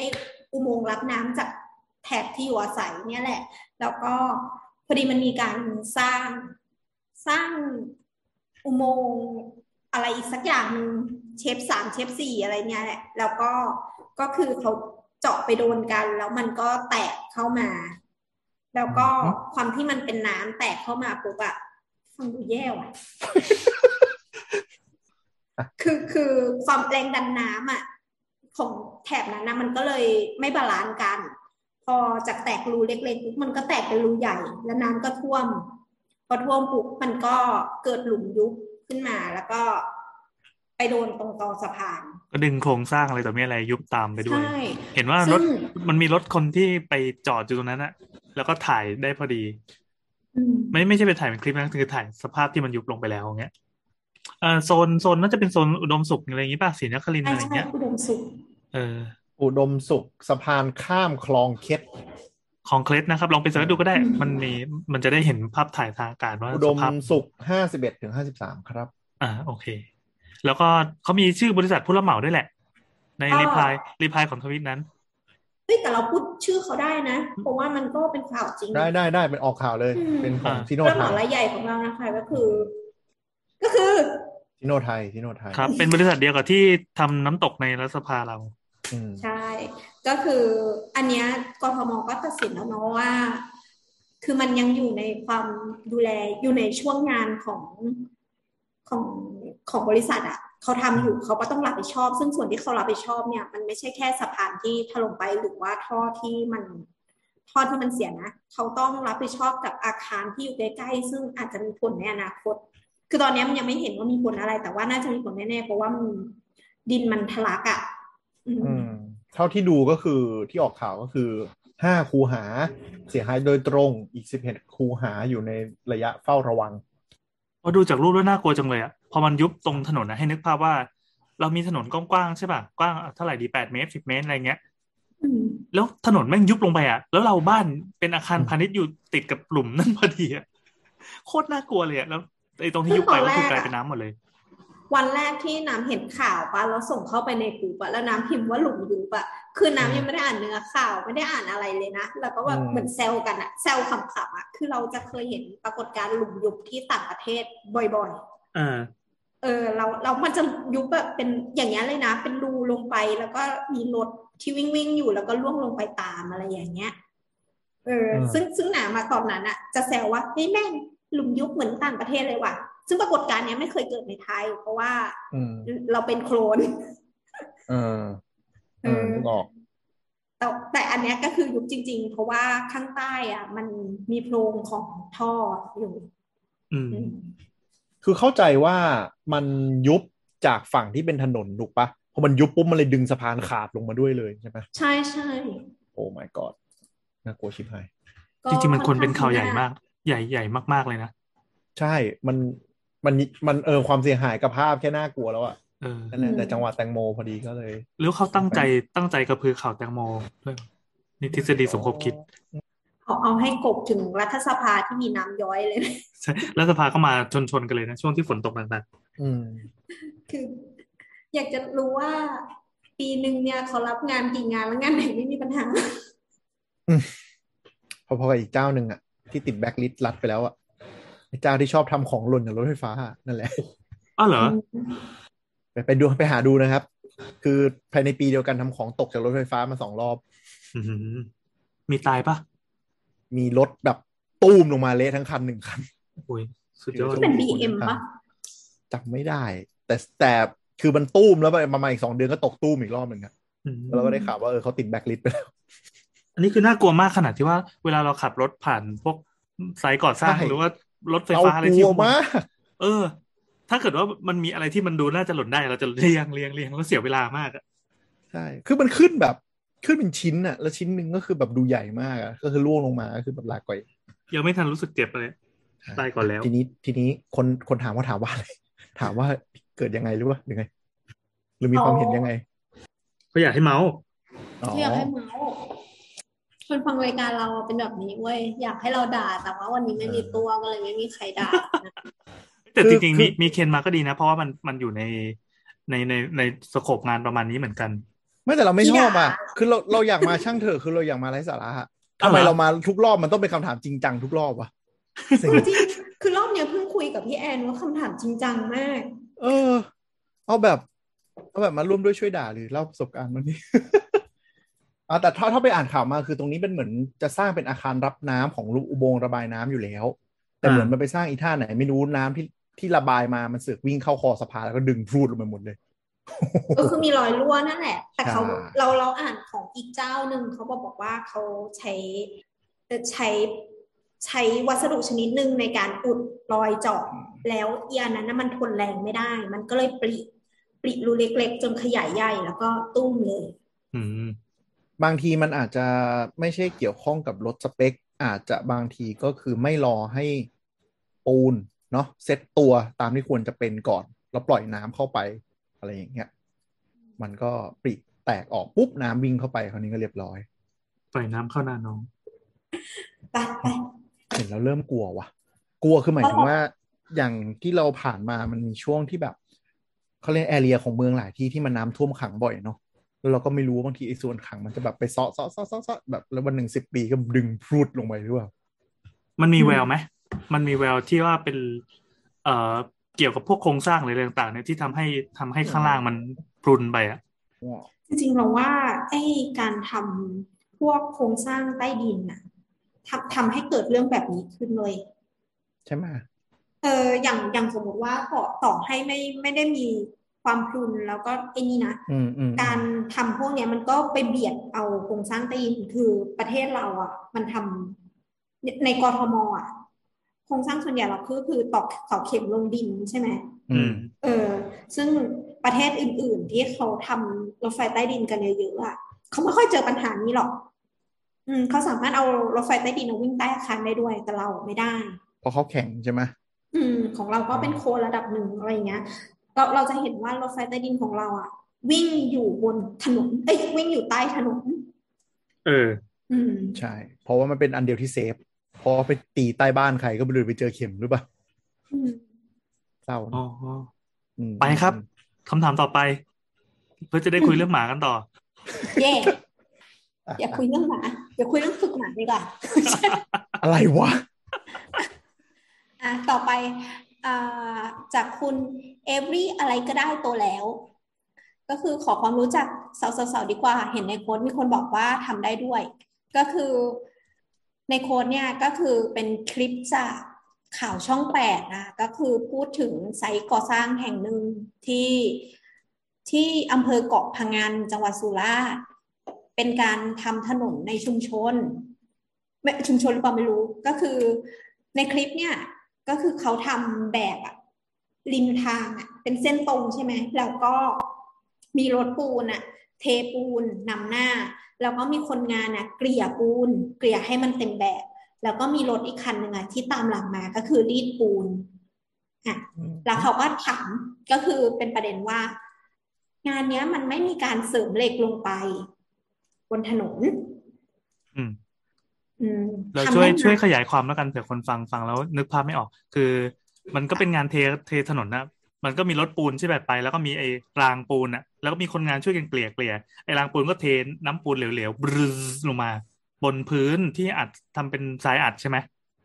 เออประมาณนั้น ใช่ ประมาณนั้น ใช่ใช่ ที่เป็นถน ปะดั น บ แล้วก็เกลี่ยให้มันเป็นเป็นเชฟของถนน อืม ซึ่งเอ่อทวิตนี้ต้นทวิตเขาเขียนว่าโคตรเฮียโคตรสัตว์ราชการไทยเปิดหลักฐานโกงโคตรโกงจะจะเทคอนกรีตไร้เหล็กเส้นถุยส์แบบนี้ก็แย่ถุยมีสอดเสียด้วยถุยส์แบบนี้ก็แย่สิ แล้วก็ใส่อีโมจิหน้าโกรธมากเจ็ดอันเครดิตข่าวช่องแปด โอ้พี่อ่านนะนะรู้สึกตลกอะนะ ทวิสต้องทวิสด้วยนะ แล้วเขาเทแบบเนี้ยสองจุดสี่สามกิโล เออ อืม รับผิดชอบโดยแขวงทางหลวงชนบทจังหวัดสุราษฎร์ครับ อืม ก็งบยี่หกล้าน แต่ไร้แต่ไร้เสริมเหล็กไวเมส อืม เด็กไวเมกก็คือเป็นเหมือนตะ เหล็กตะ ขา แกร บ งเออ อืม อืม เหล็กตะแกรงเพื่อเพื่อทำให้มันเป็นให้ปูนมันมีอะไรยึดเนาะพอ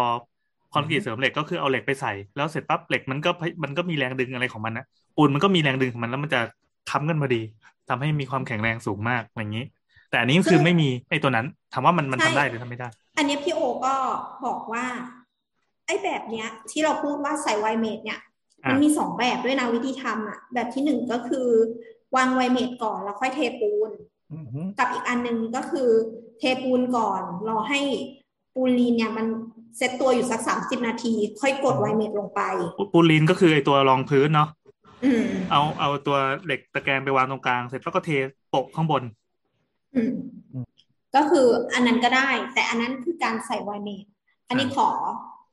ขออัญเชิญทวิตของ Transit Thailand นะคะ เขาก็พูดประเด็นนี้เหมือนกัน บอกบอกว่าการใช้ถนนคอนกรีตไร้เสริมเหล็กเนี่ย มันก็มี ก็คือคุณสมบัติของมันเนี่ย ก็คือมันจะทนการบีบอัดของถนนเนี่ย การใช้เนี่ยต่ำแต่ว่าข้อดีของมันก็คือมันต้นทุนน้อย อืม อันนั้นแสดงว่ามันทำได้สิ ใช่ใช่มันทำได้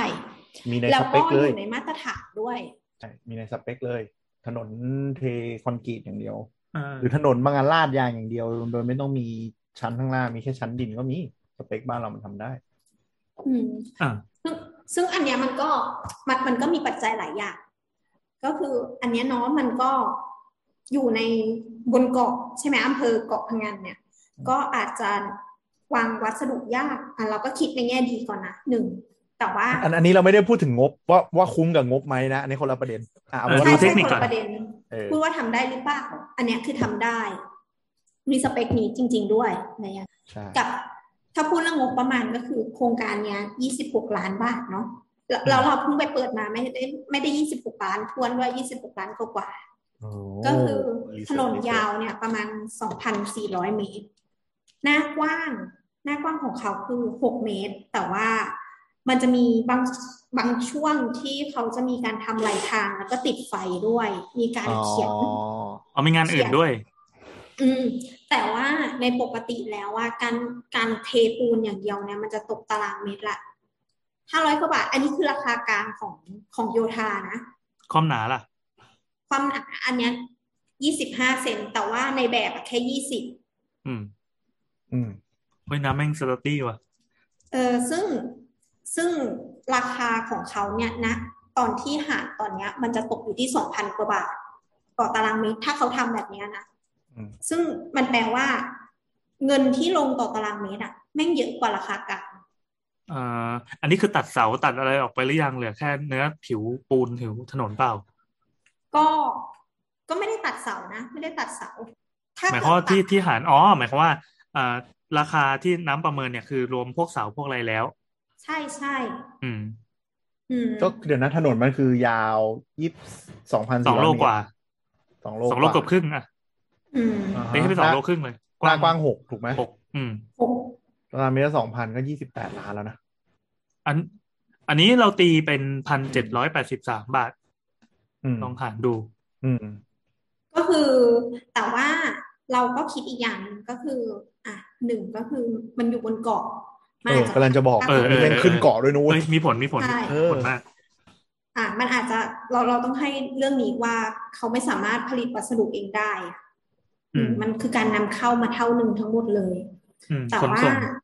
อืม แต่ว่า ด้วยความที่ว่าเขาเลือกวิธีที่ไม่วางไวเมดอ่ะ มันทำให้วันหนึ่งอ่ะ เขาทำได้ระยะยาวมาก ๆ แต่ว่าขนส่งหนึ่งเที่ยวเขาควรจะทำได้หมด อันเนี้ยหมดเนี้ยมันประมาณต้องเจ็ดร้อยกว่าคิวขึ้นไปอ่ะ ก็คิวละห้าร้อยกว่าบาทปะ อืม อืม แต่แต่ในแต่ในสเปคที่เขาเขาเขาตีคิวละหนึ่งพันนะ ก็ห้าร้อยกว่าบาทมันราคากรุงเทพอะไปตรงนั้นยังไงก็ต้องเพิ่มอีก อื ม ม หาศาลอ ก็ ยู่แล้ว ขึ้น เนี่ย ประมาณเท่าหนึ่ง อ๋ออ๋ออ๋อ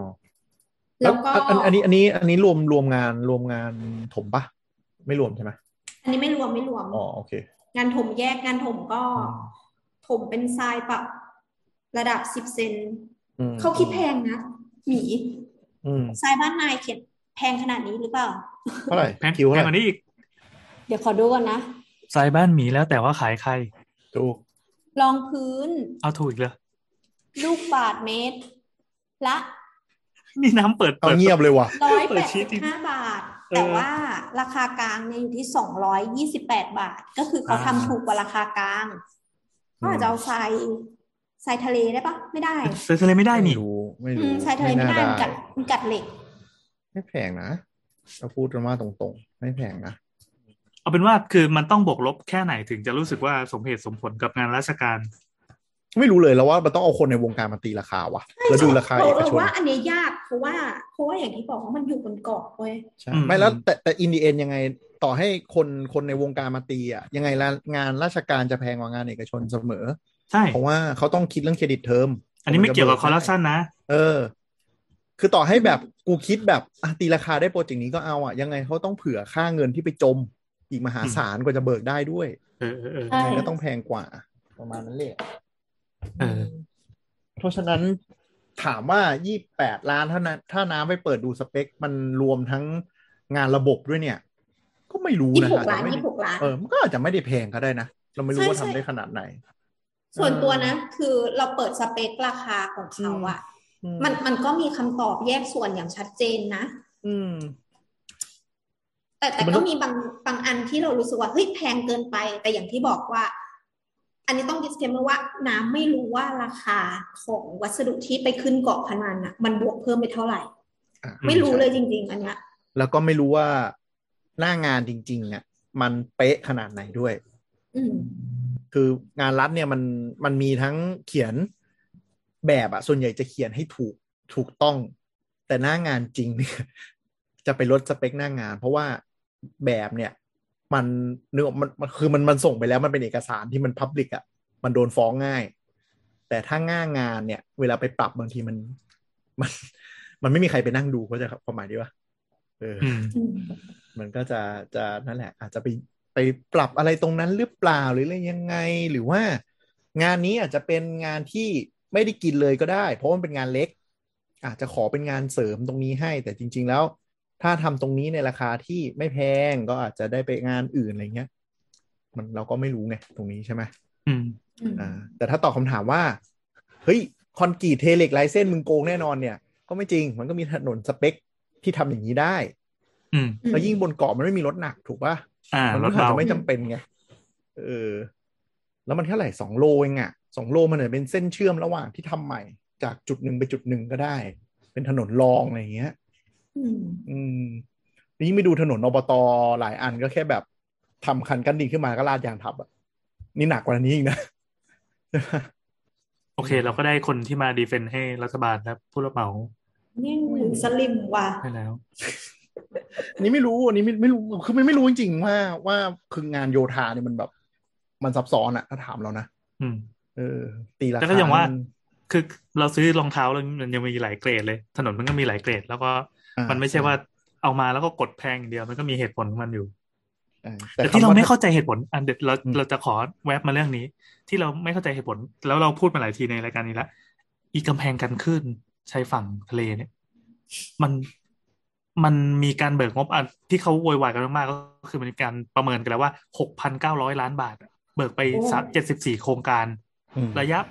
34 กิโลตลอดแนวฝั่งอ่าวไทยและด้านอันดามัน คือมันเหมือนเป็นเขาเรียกว่าเป็นการระบาดของกำแพงกันคลื่น พอมันมีโครงการหนึ่งแม่งทำได้เว้ย ม ที่อื่นแม่งทำกันหมดเลย เพื่อ ใช่ แก้ปัญหา แก้ปัญหา แก้ปัญหา ทะเลซัดเข้ามาในถนน แล้วก็ซัดเข้ามาในพื้นดิน หารดูนะ 6,900 ล้านบาท หาร 34 กิโล ตกกิโลละ 200 ล้านบาท ไอเนี้ยกระจอกไปเลยสองสอง เท่าไหร่นะ26 ล้านนะกิโล เดี๋ยว ละ เดี๋ยวง200บ ล้น ประมาณตัวนี้มาจากส่วนกลางหรือว่าท้องถิ่น อืมน่าจะเป็นส่วนกลางเดี๋ยวเดี๋ยวขอดูก่อนน่าจะเป็นน่าจะเป็นท้องถิ่นด้วยอะอ่าเป็นของกรมโยธาธิการและผังเมืองที่เป็นหน่วยงานรัฐขอที่งจังหวั ที่ที่เป็นเจ้าของจำนวนโครงการมากที่สุด ก็ยังสร้างอยู่ตอนนี้ก็ยังสร้างอยู่ แต่ต้องดูแต่ต้องดูว่าเป็นงบส่วนกลาง อืม คืองบมาเรื่องหนึ่งกับอีกเรื่องหนึ่งคือเราพูดมาหลายครั้งแล้วว่า ไอ้กำแพงกันคลื่นแบบเนี้ย มันทำให้เกิดปัญหามากกว่า มากกว่าการแก้ปัญหา ก็นักนิเวศวิทยาแล้วก็อะไรก็บอกว่าก็มีวิธีถูกๆก็เอาเสาไม้ไผ่ไปปัก อืม คุณได้ทั้งระบบนิเวศกลับมา แล้วก็ได้ดินกลับมาด้วย โดยไม่ต้องลงทุนต้นตีนอะไรเลย อืม แต่ก็ต้องเข้าใจว่าไอการไม่ลดได้ลงทุนส้นตีนอะไรเลยอะนะ มีเรื่องเล่าได้ไหมเนี่ย คันปากมาก เอาเลยครับ เอาเลยครับนี่เคนนะครับ คือคืออย่างนี้คืออย่างนี้ อ่าอย่างอย่างไอที่เราพูดถึงถนนคอนกรีตที่มันเทอะ อ่ะ แล้วก็แบบไม่ได้เสริมไวเมดอะประเด็นมันคืออย่างนี้เว้ยคือโอเค คุณไม่เสริมไวเมดมันจะถูกกว่า แต่ถ้าคุณเสริมไวเมดคุณจะเพิ่มตังค์สักเท่าไหร่แล้วเทียบกับอายุใช้งานมันอีกได้ขนาดไหนนึกออกปะ ใช่ครับ เออ อันนี้คืออีกประเด็นหนึ่งคือคุณอาจจะแพงจาก 26 ล้านขึ้นไปเป็นเลเซสามสิบล้านอะ่ะ แต่อายุการใช้งานแม่งอาจจะแบบห้าเท่าถึงสิบเท่าอะ่ะ มันไม่คุ้มลงทุนวาววะ นึกออกไหม คือไอ้พูดอย่างมาหมาเลยก็คือผู้รับเหมาไม่ได้แคร์ว่ามึงจะใช้นานไปเท่าไหร่เขาแคร์ว่าเขาสร้างเท่าไหร่ แล้วเขาได้กำไรจากสิ่ง เช่นเดียวกับ ท่าไหร่ เช่นเดียวกับไอเมื่อกี้กำแพงกันขึ้นและอื่นๆอีก และเนี่ยก็กำลังจะบอกว่าเราเคยไปเอาโปรดักต์ไปเสนอรัฐแบบมีผู้ใหญ่อะไรอย่างเงี้ย เอาแล้ว ไป ครับ เหตุผลที่รีเจ็คมาก็คือ มันทนเกินไป เดี๋ยวเบิกงบบ่อยๆไม่ได้ เฮ้ย เขาพูดอย่างนี้จริงๆเหรอ เออ แต่คุยแต่คุยกันที่แบบร้านอาหารนึกอ อกปะ นึกออกปะไม่ได้ไปคุยในห้องประชุม แต่ก็ ป แบ ก บ ติปกติก็คุยเรื่องสำคัญในร้านอาหารกันทั้งนั้นละ อ่า แต่ฟังแล้วก็แบบ เออ แล้วแล้วหูฉลามอร่อยไหม โอ้ยแดกก๋วยเตี๋ยวแม่ง แล้วก็คือเอ่ออะไรนะกลุ่มผู้บริหารข้าราชการท้องถิ่นเนี่ย มีลอจิกตลกตลกๆให้ตลอดเลยนะ มันตลกในมุมผู้ใช้เว้ยแต่มันไม่ตลกในมุมคนเบิกงบและใช้งบนึกออกปะคือมันคือการ maximize profit ในในมุมเขาอะแต่มันแต่มันเกิดจากลอจิกประหลาดประหลาดๆของของบ้านเราด้วยก็คือ ท้องถิ่นไหนเรื่องไงไง เนี่ย เบิกงบไม่เต็มอะแสดงว่าไม่จำเป็นต้องใช้ ถูก เดี๋ยว ต้อง ปีหน้าลดงบ เนี่ย ถ้าจะด่าว่าเป็นโคตรเทียโคตรสัตว์รัฐราชการไทยเนี่ย ด่าเรื่องนี้ ใช่ คือกลายเป็นว่าทุกคนก็ต้องเอาโมเจกต์มาเบิกงบ เพื่อที่จะได้เอามาใช้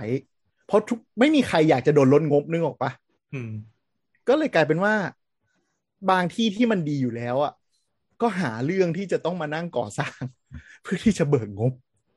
ซึ่งเนี่ยคือสิ่งที่เสียภาษีเราไปแบบมหาศาลแบบอย่างไร้สาระเว้ย แล้วก็บางที่คือไม่แน่ใจว่าคำนวณต่อ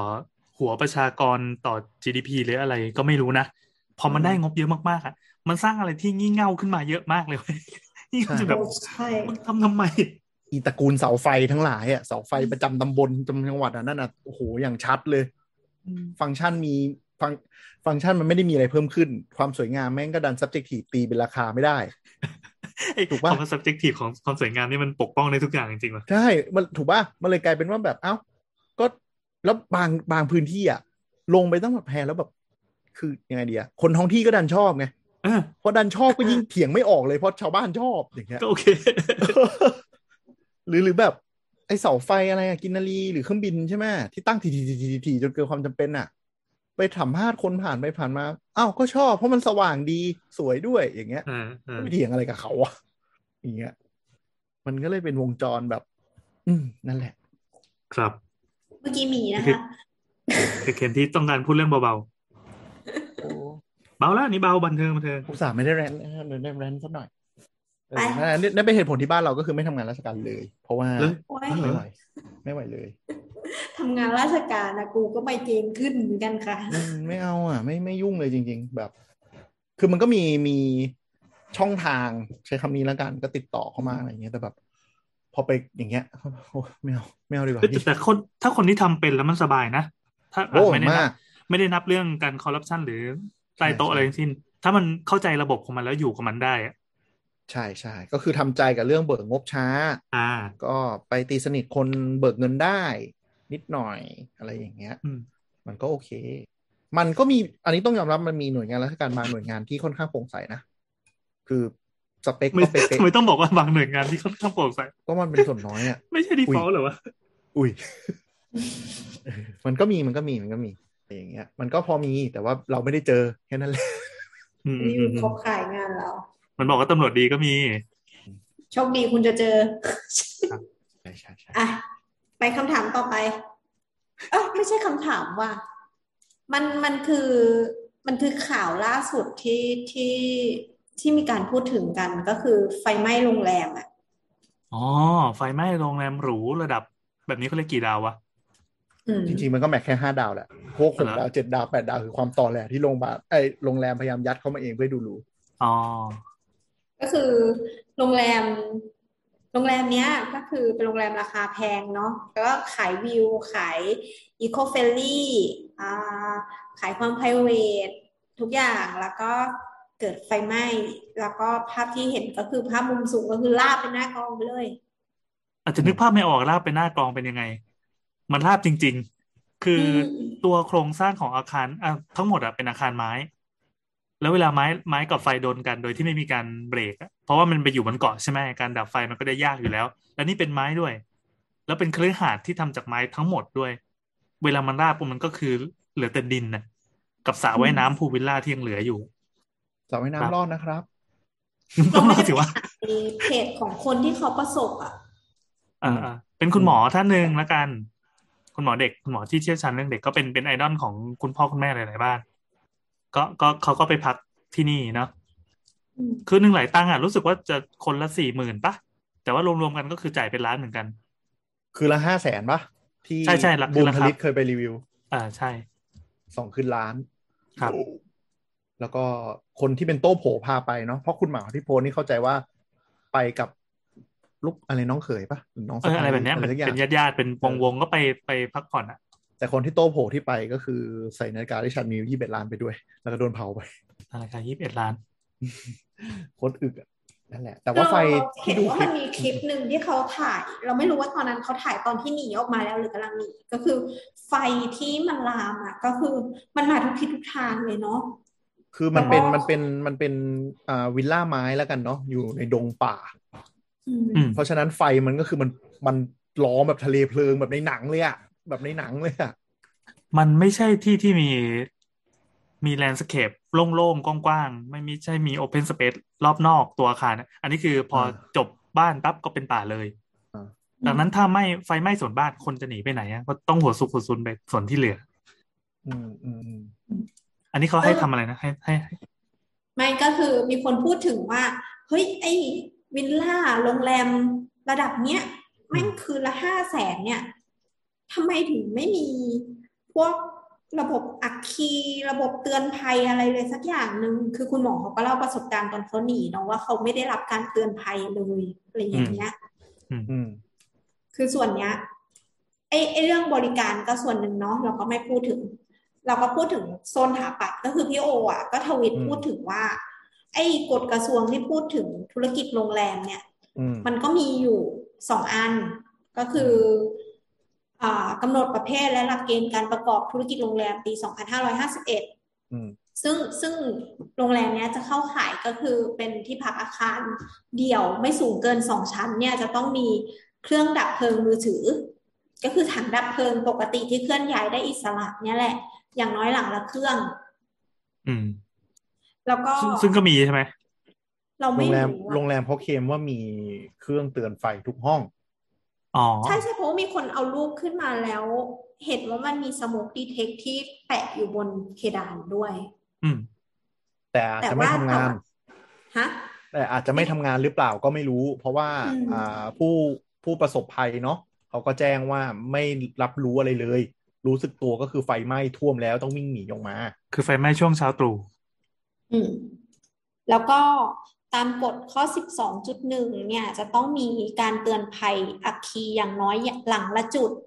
ซึ่งซึ่งอ่ะเราพูดถึงสโมกดีเทคไปแล้วเมื่อกี้ อืม แล้วก็มีการเตือนภัยทั้งแบบอัตโนมัติ ก็คือสโมกดีเทคปกติที่เราเห็นตามคอนโดอะที่มันเป็นปุ้งๆขาวๆอยู่ตรงกลางห้อง อืม อืม จุดจุดปกติเขาจะวางอยู่กลางห้องเนอนเพราะว่า ไอ้ควันที่มันออกมาตรงไหนก็ตามอ่ะกลางห้องคือจุดที่ควรจะสัมผัสได้มากที่สุดก็คือ ปกติถ้ามันจับควันได้แล้วอะมันจะดังเลย ด้วยตัวของมันเองนะหนึ่งกับปกติโรงแรมหรือห้างที่มันมีระบบอัคคีภัยใหญ่ๆอ่ะมันจะมีการเตือนภัยที่เป็นการเตือนภัยด้วยแมนนวลคือกดเตือนภัย กดสัญญาณเตือนภัยหรือว่าแจ้งทางทางวิทยุเอ้ยลำโพงอะไรประมาณเนี้ยซึ่งอันเนี้ยก็กำหนดว่าเอ่อโรงแรมระดับเนี้ยต้องมี เฉพาะโรงแรมใช่ปะ่ะ อันนี้อันนี้อยากถามเป็นนอกเรื่องนิดนึงคอนโดบ้านเราไม่ได้บังคับใช่ปะ่ะ พอรู้ไหม ไม่รู้ใช่ไหม บังคับบังคับให้มี บังคับ สัญญาณเตือนภัย อ๋อโอเคโอ จริง เค จริงจริงอย่างนี้อาคารที่เป็นที่พักอาศัยรวมอะทั้งหมดจะมีกฎหมายบังคับอยู่ อืมโอเค เอออย่างพวกคอนโดโรงแรมต่างๆ พวกเนี้ยจะต้องมีครับ เออเออเพราะว่าเพราะว่าอะไรเพราะว่าอย่างที่บอกว่ากฎหมายเนี่ย พวกเนี้ยมันมันคอนเซิร์นเกี่ยวกับความปลอดภัยเป็นสำคัญเนาะเออดั ภายใน นั้ ห้อง นะ เราด้วยใช่ไหม ไม่ไม่ก็จะเป็นแบบทางเดิน อ๋อจะเป็นส่วนกลาง พวก เป็นหลัก ถ้าเกิดในในห้องอะไรเงี้ยก็จะเป็นแบบสโมกดีเทคเตอร์ไฟดีเทคเตอร์อะไรเงี้ยก็ต้องไปดูอีกทีอะไรเงี้ยแต่ส่วนมากก็เป็นสโมกนะ อ่าอ่าแต่ยิ่งถ้าโรงแรมโรงโรงแรมก็จะเข้มงวดกว่าถูกปะ่ะ เออแล้วว่าแล้วว่ากฎ อืม เอ่อกฎอาคารกฎหมายอาคารที่เอาออกแบบมาเพื่อป้องกันไฟไหม้เนี่ยน่าจะละเอียดยิบเลยมีอะไรให้อ่านเยอะเลย เยอะ คือ เย แบบ อะ ว่า คือจริง ๆ แล้วว่าอาคารใหญ่ในประเทศอะค่อนข้างมีเราเรียกอะไรอะมีบทเรียนค่อนข้างบ่อยอะเนาะ อืม ในประเทศไทยเนี่ยเออ ครับ มันก็เลยคิดว่าคือเราเราไม่แน่ใจมากแต่ว่าเท่าที่แบบเคยรีวิวมาอะไรเงี้ยก็ไม่ใช่รีวิวแบบไปพักนะห รือว่า เคยอ่านอ่านผ่านๆมาอะไรเงี้ยก็ก็คิดว่ามีเกือบทั้งหมดเลย แต่เราเข้า แต่ ใจ ที ว่า เนี้ยพวกโรงแรมห้าดาวอ่ะ บางทีอ่ะเขาก็จะชัดตัวสโมกดีเทคเพราะว่าแบบแขกบางทีแอบสูบบุหรี่แล้วเข้าใจปะเอ่อโรงแรมห้าดาวมันไม่ได้ขายความหรู้อย่างเดียว มันขายความ p r i v a t ด้วย แต่จริงๆอันนี้ผิด ว่า กฎหมายนะ เออสมมติอ่ะก็คือถ้าไม่มีเหตุก็ไม่มีใครรู้ไง ก็คือถ้าสมมติว่ามีแขกอ่ะแม่งแอบสูบบุหรี่แล้วแบบเข้ามาลมเข้ามาแล้วมีสัญญาณเตือนอย่างเงี้ย มันก็เสียเครดิตของโรงแรมที่ที่รบกวนลูกค้าคนอื่น อืมแล้วก็รู้สึกว่าโรงแรมห้าดาวอ่ะ ถ้าเกิดเขาจะเซอร์วิสส่วนใหญ่ เขาก็จะใช้วิธีไปเคาะประตูเพื่อเตือน อืม แต่แต่แต่อันเนี้ยก็คือในกฎหมายเราก็กำหนดว่ามันต้องมีอะนะ อ่าอ่าใช่ใช่โอเปเรตอีกหรือเปล่าหรือก็อีกเรื่องหนึ่ง อืม อ่ะแล้วก็มีกฎกระทรวงอีกอันหนึงก็คือกฎกระทรวงบริหารจัดการความปลอดภัย และอัคคีภัยปี 2555 ซึ่งอาคารเนี้ยเข้าข่ายอาคารที่เสี่ยงภัยร้ายแรง เพราะว่าทำจากวัสดุที่ติดไฟทั้งหมด ไม้ ทั้ง ล้วน ไม้และผ้า อื อืม ม คืออันเนี้ยร้ายแรงคือประเภทเอเขาเรียก ซึ่งกฎหมายกำหนดระยะที่ต้องวางจุดถังดับเพลิงเนี้ยทุกๆ 2.5 เมตร โอ้โห เออ เอ้ย นี่นี่ตัวเลขจริงเหรอ ยี่สิบสองจุดห้า เออ ยี่สิบสองจุด จุดห้าเมตร หน้าเมย์ที่เข้าไปพักเนี่ยถังดับเพลิงเต็มห้องนะ เออ เออเออยี่สิบสองจุ แล้วก็ดห้าเมตร แล้วก็อันเนี้ยคือวงเล็บขึ้นมาต่อว่าต้องใช้ความสามารถแบบ 3A ก็คือต่อ 200 ตารางเมตร ซึ่งวิธีคิดอันเนี้ย200 ตารางเมตรก็คือแบบสมมติว่าวางผักมาอาคารนี้ 2,000 ตารางเมตร ก็หารหารเป็นวงกลมออกมาใช่ไหม ซึ่งทุกครั้งที่มันตกเศษอะต้องปัดขึ้นหมด อืม อืมอืม ก็คือ ดีดีดี อ่า ตกเสร็จปุ๊บ ต้องมีถังดับเพลิง ต่อให้มันไม่ถึง 22 เมตรก็ตาม อะไรอย่างเงี้ย อืมอืม โยนบอกให้ทำอะไรบ้างนะ ไม่คือหลักๆก็คือมันมันมันคือเหมือนมีประเด็นอย่างหนึ่งก็คือ คือจริง ๆ มันก็เป็นอะไรที่ที่เรื่องใหญ่เหมือนกัน แล้วก็โดนข่าวแตงโมกบเหมือนกัน อืม เออว่ะ ไม่ ประเด็น จริงๆ คือ มัน ที่ ก็ คน น่าจะ สงสัย พูด ก็คือ คือโรงแรมแพงขนาดเนี้ย fire safety มันมันมีไหม เพราะว่าเอ่อคนประสบภัยเขาก็อ้างว่าไม่รู้เรื่องอะไรเลย รู้สึกดีคือไฟไหม้แล้วต้องโดดโดดรั้วหนีตายออกมาอะไรอย่าง อื เงี้ ม ย บาดเจ็บกันด้วยนะ เอ๊ะ ก็ แต่ว่าแต่ว่ากำลังคิดว่ามันมันน่าจะต้องมีการพิสูจน์ได้ปะว่ามันทำงานหรือไม่ทำงานถูกไหมเพราะ ตอ ว่า นนี้มันลากไปหมดแล้วอะ ใช่ มันเลยมีด แต่ รา หมายถึงว่ามัน ม่า อาจ เล็ จะ ก ต้องมีคลิปมีอะไรอย่างนี้ป่ะ ๆมันมันเลยมีดราม่าเล็ก ๆ ไงที่อีพนักงานโรงแรมอ่ะที่มาโพสต์ประมาณว่าแบบเดี๋ยวก็จะได้รู้ความจริงโรงแรมมาเสียหายด้วยซ้ำอะไรอย่างเงี้ย คนที่เสียหายที่สุดคือโรงแรม เออ เพราะว่ามันมีลือๆอันนี้ไม่มีมูลเลยนะ ลือๆกันว่าแบบอาจจะไหม้จากบุหรี่ซึ่งเป็นไปได้ไหมว่าแบบอาจจะไปถอดหรือปิดระบบแล้วบุหรี่หรือเปล่า อาจจะไม่ใช่ คนเข้าพักก็ได้ อาจจะเป็นอะไรเนี่ยเราก็ไม่รู้เหตุผลนะนะแต่ตอนนี้มันลาบเป็นหน้ากลองแบบเกลี้ยง ซึ่งคลิปห กำลั ลั ง กฐานก็มีมีออกมาน้อยมาก คือ ใช่ ผู้ประสบเหตุอะเขาวิ่งหนีไปปั๊บแล้วก็เหมือนรู้สึกว่าจะต้องหันกลับมาเพื่อถ่ายหน่อย อืม เออแล้วก็ภาพที่เห็นก็คือเป็นเป็นคลิปที่ระบาดตามโซเชียลก็คือคลิปจากเขา ก็ เอง คือทั้งทั้งวิลล่ามันเป็นมันเป็นสามปีกแล้วมีสระน้ำตรงกลางก็คือพรึบไฟ เออ แบบ เออเออ แต่ก็ที่ที่น่าสนใจก็คือ ไม่มีข่าวใด ๆออกมาเลยก่อนหน้า และหลังจากนั้นอะจากฝั่งโรงแรมอะไม่มีเลย หรือแม้แต่จากสำนักข่าวเองก็ตาม ไม่มีเลย ถึงแม้จะเป็นโรงแรมที่ที่หรูมากแล้วก็เป็นที่สนใจของของของคนจำนวนหนึ่งอ่ะเออนั่นแหละ แต่ว่าถ้าเราไม่รู้โพสต์จากคุณหมอ ก็ไม่มีใครรู้เลย ว่าโรงแรมเนี้ย ใช่ มันหายไปแล้วทั้งที่เราเคยดูรีวิวแล้ว โอ้โหมันคืนละห้าแสนสองคืนล้านอะไรอย่างเงี้ยเลยเหรอ คือการที่โรงแรมนี้มันมีคอนเซปต์ว่าแบบมาอะไรนะดีท็อกใช่ไหมมา เอ แบบ อตัดขา ห้าม ด ใส่รองเท้า ห้ามยุ่งนี่นั่นก็เลยแบบอาจจะเป็นไปได้ว่า ก็ไม่มีใครรู้เรื่องเลยเพราะมันเป็นเกาะส่วนตัวเลย อย่างนี้ อืม เออ แล้วมันค่อนข้างเฉพาะกลุ่มมากๆด้วย เออ เป็นไปได้ ที่ เฉพาะกลุ่ม ใน ค ป น ระเทศรวย ไทย ด้วย เออในประเทศไทยจะมีกี่คนที่ทำอย่างนั้นอะอันนี้ก็ฟีลลิ่งเดียวกับ ใช่ คนที่ไปขี่สปีดโบ๊ทในเจ้าพระยาเหมือนกัน เออก็ก็คือคือไอเกาะนั้นอ่ะ ไอโรงแรมเนี้ยมันมันเป็นแบบแต่ละหลังมันอยู่กระจายไปทั่วเกาะไงอันนี้ก็คือบ้านหลังที่แพงที่สุด อืมอืม เพราะฉะนั้นมันอาจจะเป็นแค่แบบโซน p r i v a t อันเดียว ที่มันดันแบบไหม้ขึ้นมาแล้วก็แล้วก็อยู่แค่นั้นอ่ะ นึกออกไหมเออ แล้วแม่งเรื่องแบบกล้องวงจรปิดอะไรเนี่ยก็น่าจะยากปะเพราะว่าแบบ นั่นน่ะดิ ของพวกเนี่ยมันมันถ้าคนระดับนี้มันก็แบบคำกับเขาเรียกอะไรคอนเซิร์นเรื่อง privacy มากๆเลยอะ ใช่ อาจจะไม่ได้มีเลยก็ได้ แต่เขาเจอนาฬิกาที่ที่ถูก ใช่ เผาแล้วนี่ ยี่สิบล้านยี่สิบล้าน อันนี้เขาจะได้คืนไหม เอ่อตามหลักก็ต้องน่าจะต้องประกันน่ะ น่าจะต้องเคลม อืม ประกันโรงแรมมีบอกทำประกันไว้วงวงเงินฮะเก้าร้อยล้านอะไรอย่างเงี้ย ก็ควรทำประกันปะ เออโรงแรม คนดี เนี่ย คนนี้ต้องทำอยู่แล้ว ทำประกันอยู่แล้วแหละ เพราะวัสดุแบบน่าทำประกันมากเลยอะ โรง แต่ โรงแรม โรงแรม มันมันมันบังคับมันไม่ใช่บังคับทำมันต้องทำอ่ะเพราะว่าบางทีไฟไหม้อาจจะไม่ได้เกิดจากโรงแรมไง เกิดจากแบบ คนมาพักเกิดมาจากอุบัติเหตุภายนอกอะไรเงี้ยมันไหม้ด้วยตล อยู่ อ อ ด ยู่ฟ้าผ่าลงมากลาง เออ หลังคาโรงแรมก็ใหม่แล้วแหละ เออ เออจริงไม้ล้วนด้วย อืม เออแต่ก็เอาเป็นว่า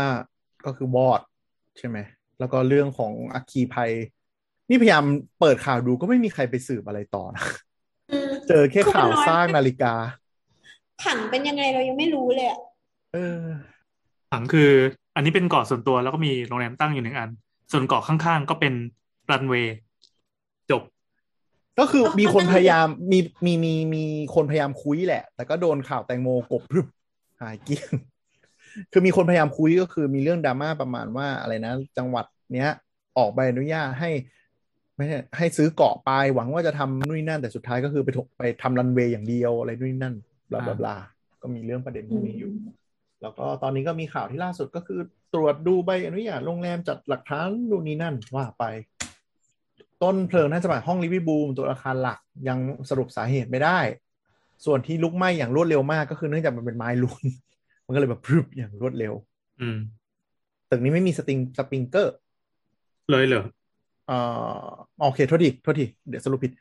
พยานให้การกับเจ้าหน้าที่ว่าขณะเกิดเหตุเพลิงไหม้ไม่มีระบบสปริงเกอร์ปล่อยน้ำและไม่มีสัญญาณเตือนภัยพยาน อาจจะมีแต่ไม่ทำงานณขนาดนั้น ก็ไม่รู้เหมือนกัน คือกฎหมายมันไม่ได้กำหนดให้มีสปริงเกอร์ไง อืม แต่แต่อันอันนี้ตะกี้ที่จะเสริมที่จะเสริมตอนตอนพูดนึงก็คือว่าไอไอระบบพวกเนี้ย มันเป็นระบบที่เน้นปกป้องชีวิตคนนะ ไม่ได้เน้นดับไฟนะเออ ใช่ใช่ เออ เราเราเราบอกแล้วว่า ไอ้ระบบสปริงเกอร์ที่กฎหมายกำหนดว่ามันต้องอยู่ตามทางเดินหรือตามจุดที่ที่ให้เราหนีออกไปอ่ะ มันไม่ได้มีเพื่อดับไฟ มันมีเพื่อเพื่อชะลอเวลาไฟให้เราได้ใช้เวลาหนี ซึ่ง ใช่ ไอไอพวกระบบอะลามต่าง ๆ เนี่ย มันก็ไม่ได้ทำให้เราให้ไฟดับ อืม ใช่มาไว้หนี เพราะมึงไม่ใช่พนักงานดับเพลิงไงล่ะ ใช่ไม่คือคือ point point ของ safety ส่วนใหญ่ก็คือเอาชีวิตคนเป็นหลักอะไม่ได้หมายถึงว่าแบบเอาให้ตึกไม่ไหม้อะไรอย่างเงี้ย อืม เพราะฉะนั้นคุณต้องเข้าใจว่าต่อให้คุณแบบซื้อคอนโดราคาร้อยล้านพันล้าน แล้วมี safety ตามกฎหมายหรือว่าดีกว่าเนี่ย ส่วนใหญ่มันไม่มี safety ขนาดว่าให้ตึกไม่ไหม้ไฟไงหรือมันไหม้ขึ้นมาก็ชิมหายอยู่ดี ก็คือไปเบิกประ มี กัน อี เอา กวิธีหนึ่งที่ที่แบบ เป็นพวกห้องที่เก็บเอกสารสำคัญหรือว่าพวกฮาร์ดดิสก์อะไรอย่างเงี้ยเขาก็จะใช้วิธีดับไฟนะเพราะมูลค่าความเสียหายมันประเมินค่าไม่ได้เขาก็จะใช้วิธีแบบ แต่ไม่รักษาชีวิตนะ เอออันนั้นดื้อ รั เค ษาย เกิด รั เค ษา ส ของ มาแล้ว ไม่รักษาชีวิตก็คือดูดออกซิเจนออก ใช่ดูดออกซิเจนออกอัดเคมีตู้มลงไป ก็คือถ้ามีใครติดอยู่ในนั้นก็ตาย ใช่ตายเพราะว่าหายใจไม่ออกเพราะว่าเรา ไฟก็ใช้ออกซิเจน เราก็ใช้ออกซิเจน อืม เผื่อใครนึกไม่ออกก็ ตาม ก็ แล้วครับ เทเน็ตอะในหนังเทเน็ต เออกำลังจะ ฉากนั้นเลย พูดเลย ว่า เออ เท นั่ คน แหละ เน็ต ใช่แบบดูดอากาศออกจ้าก็คือ คนคนเผลอติดอยู่ข้างในก็มองทิ้งจ้า คือมันมันออกไม่ได้ด้วยนะ เพราะประตูมันจะชัดเลย คือเปิดไม่ได้เลยเพื่อไม่ให้อากาศเติมเข้าไป เพราะฉะนั้นถ้ามีใครติดอยู่ข้างในก็คือตาย ก็ธนาคารแห่งหนึ่งแล้วกัน อืม ของบ้านเรา หมดแล้ว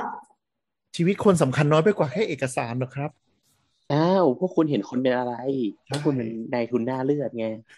อะไรอะไรของมึงวะเนี่ย เอ้ ยแต่แต่แต่แต่พูดนิดนึงเรื่องสโมดิเทคเตอร์อะถ้าเราว่าเป็นเด็กเอเชียถ้าเคยไปเรียนต่อหรือแลกเปลี่ยน โอ้โห มันต้องมีประสบการณ์ทุกคนอะก็คือ นี่ ต้องเอานี่นี่เราเรา ยังไง ไม่ ครับ ถอดก็ต้องเอาผ้าไปห่อ แกจะทำกับข้าวไม่ได้ คือ เออคือเราเราอ่ะ มีมีวันหนึ่งตอนที่เรียนเว้ยก็คือแบบ เป็นวันที่เฮี้ยมากคือกูต้องส่งงานเว้ยแล้วอยู่ดีๆอ่ะแบบสักทุ่มหนึ่งอ่ะสโมกดีเทคเตอร์ดังเว้ยแบบไอ้ไฟอะลามดังทั้งตึก อ่ะ เลยเว้ย เออเออ แล้วทุกคนก็แบบโกลาหลวิ่งหนีออกมา เออ แล้วแบบสรุปว่าคือแม่งแบบ อีแบบเหมือนเด็กตะวันออกกลางอ่ะ มันดูดไอซ์เอ้ยมันมันดูด ไอ บ้องบ้อง บุหรี่ไฟฟ้า อ๋อบุหรี่ไฟฟ้า คือแม่งแบบ พวกมึงแม่งเหี้ ย เออแต่แต่ เออ เรารู้สึกเรารู้สึกว่าไอ้สโมดิเทคเตอร์ของต่างชาติมันเซนซิทีฟเกินไปอ่ะ เป็นเซนซิทีฟมาก คือบางทีอาบน้ำแบบ แบบน้ำร้อ ควันๆนน่ะเยอะ นึกออกไหม เออ ควันออกแม่งก็ดัง เฮ้ยแต่แต่แบบการทำงานของเจ้าหน้าที่ที่นู่นอะเร็วมากเลยนะ เร็วๆเร็ว เรา ๆเรื่องไฟ แบบให้ เรื่อง ไม่ ไฟนี่เขาโอ้โหน่ากลัวมาก แล้วมันเป็นหอพักนักศึกษาด้วยอะโหแบบ เราให้ไม่เกินห้านาทีอะ โอ้ ใช่ใช่แล้วแล้วแล้วเรานับถือคนที่นั่นเวลาหนีไฟเขาหนีจริงจังนะคือแม่งผ้าเช็ดตัวชิ้นเดียวก็วิ่งออกมาเลยนะเว้ย ใช่ใช่ใช่แล้วแล้วอันนั้น เออ คือแบบช่วง ตอนที่เราอยู่เหมือนคือช่วงแบบเข้าฤดูใบไม้ใบไม้ร่วงแล้วอะ หนาวอะเริ่มลมแรง ไอ้เหี้ย ฝ แม่ น งแบ ต บ ก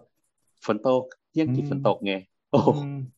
เออแต่เขา สุด แต่เขาหนี ยอด กันจริงจังมากเลยนะเขาไม่มีอ้อยอิงว่าแบบจะคว้าอะไรออกมาเลยอะคือ ไม่ได้ แม่งวิ่งแบบพูดออกมาเลย แต่ไอ้พวกที่แบบ คนนักเรียนเอเชีย แม่งจะชอบ จริง คว้าก่อนแล้วค่อยออกไป ใช่ ก่อน ใช่ใช่ แต่งตัวเลยเรียบร้อยเขาวิ่งออกไป เช่นข้าพเจ้าก็คือ ใช่ ถือโน้ตบุ๊กออกมา เออ แม่งโดนฝรั่งด่ายับอะ ฝรั่งบอกเฮ้ยยูทำงี้ไม่ได้นะ ถ้าไม่จริงยูต้องวิ่งก่อนเลยอะไรอย่างเงี้ยคือ แต่ ฝรั่ง แต่ แบ ว่า บ โน้ตบุ๊กมันอยู่ใกล้มือเราไง เออแต่แบบของเราไปตอนนั้นก็คือประมาณอะไรวะปลายแจนต้นเฟบมั้งหิมะตกลบสิบกว่าองศา แม่งก็วิ่งพรวดออกมากันเลยเว้ย ก็มีคนแบบคว้าผ้าเช็ดตัวอันเดียวปิดเจียวแล้วก็วิ่งพรวดออกมาเลย ยังในหนังอ่ะเออแต่มันวิ่งมาจริงๆคือเหมือนที่นั่นเขาจริงจังเรื่องนี้มาก จริง เรา จัง รู้สึกเรารู้สึกว่าเป็นเพราะวัสดุของเขามันทำ เออใช่ ง่ายด้วย อเมริกา ดู เวลามันไหม้นี่แม่งเราว่าบ้านไม้ บ้านไม้ไง แพ้อะเราว่ามันเร็วกว่าบ้านไม้ ส่วนห ไม่ นึ่ง แต่อคืเมอกริา ใช้ ก็ต้นไม้ไหมนะ แล้วเขาก็ฉีดโฟมด้วยนะ ฉีดโฟมไว้ที่กันอะซึ่งมันมันโคตรติดไฟเลยนะ ใช่เราเรารู้สึกว่าอเมริกามันแย่กว่าไม้ตรงที่มันเป็นไอเนี้ยอะไรนะ ผนังอัดอะกับโฟม เพราะฉะนั้นเวลามันไหม้ทีมันรึบขึ้นไปอย่างรวดเร็ว เขาเลยกลัวกันมั้ง แต่เราว่ามันอาจจะเป็นเพราะว่าวิธีการปลูกฝังหมายถึงว่า ใช่ใช่ ไอ ใช่ เดียเกี่ยวกับพวกพวกไฟไหม้อะไรเงี้ย เราว่าต่างประเทศมัน มันค่อนข้างจริงจังอะ เขาเคารพกฎด้วยแหละ เราไป นี่ ที่ คุณ นั่น จะบอก เ ว่า อืม คนไทยไม่เคารพกฎหรอกแล้วงี้แบบเมื่อไหร่ประเทศมันจะเจริญ ก็จริงอะ ไม่ใช่เฉพาะแค่แค่ที่ไทย อืม เราตะกี้เนี้ย พูดเรื่องไฟไหม้เราก็เลยกดเข้าไปดูข่าวดูไบเพึ่งไฟไหม้เมื่อ ห้าชั่วโมงที่แล้ว โอ้โห สดมาก อ๋อมัน ครับ มันแห้งด้วยป่ะพลอยมันเลย ที่ แบบ นี่มันใช่ที่นี่มันไหม้ทุกปีเว้ยมันจะต้องมีอย่างน้อยสักตึกหนึ่ง อย่างน้อยใช้คำว่าอย่างน้อย อืม สักตึกหนึ่งอ่ะไม่แล้วเนี่ยข่าวออกเมื่อเหมือนแบบห้าหกชั่วโมงที่แล้วว่าเป็น residential building นั่นแหละ โอ้ ไม่จ้า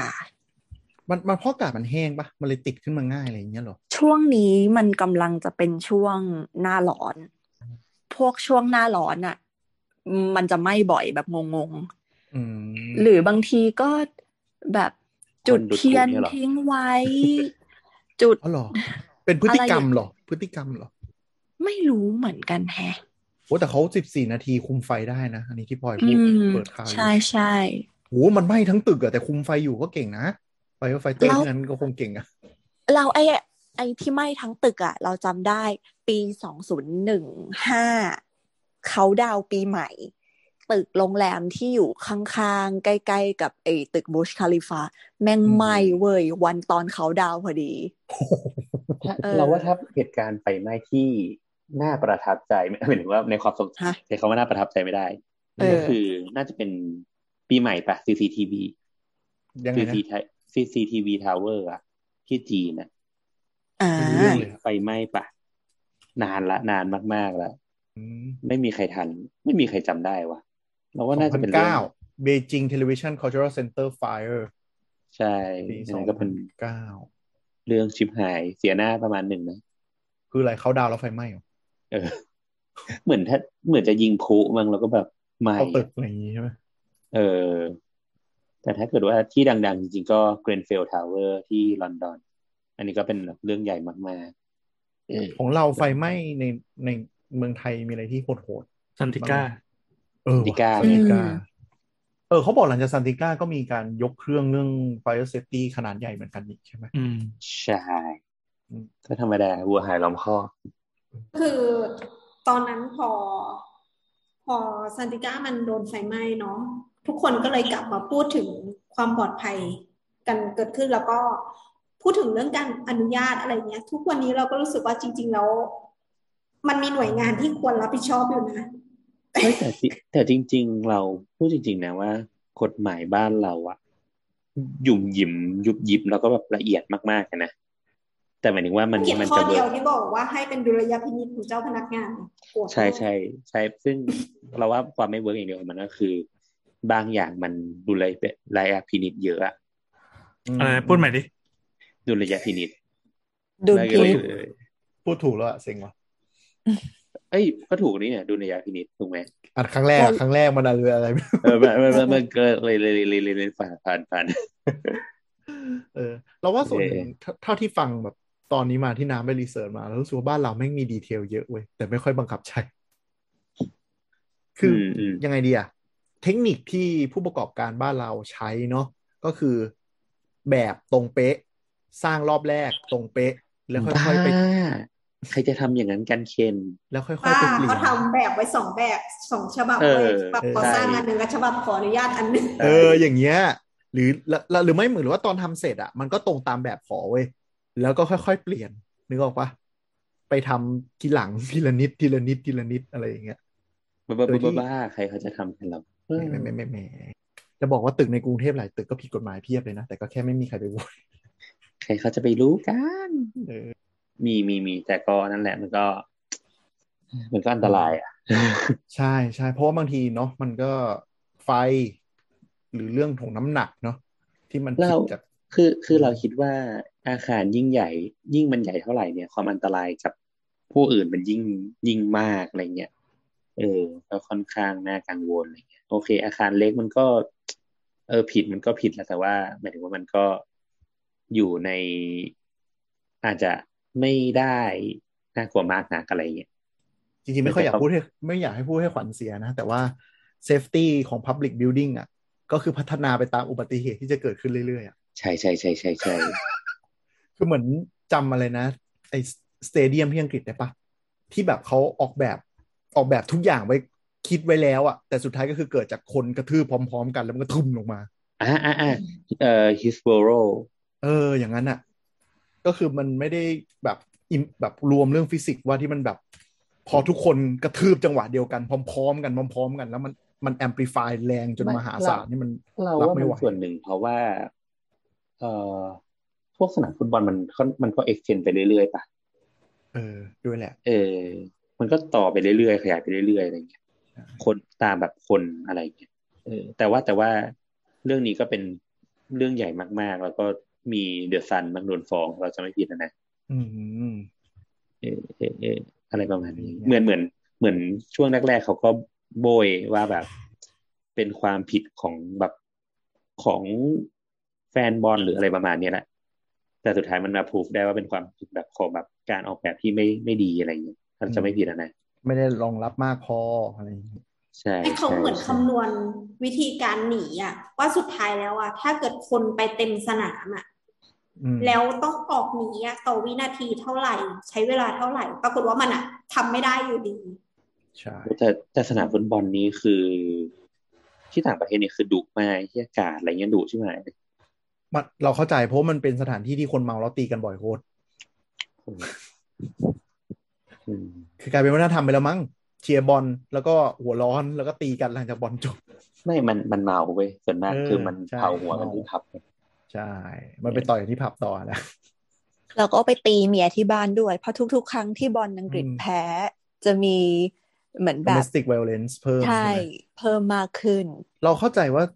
ส่วนใหญ่อ่าไม่ใช่ไม่ใช่ส่วนใหญ่กลุ่มหนึ่งก็คือติดพนันด้วย เพราะว่าพนันบอลมันไม่ได้ผิดกฎหมายนี่ที่นั่นอ่ะใช่ไหม ใช่ใช่ เออ เนี่ยเห็นไหม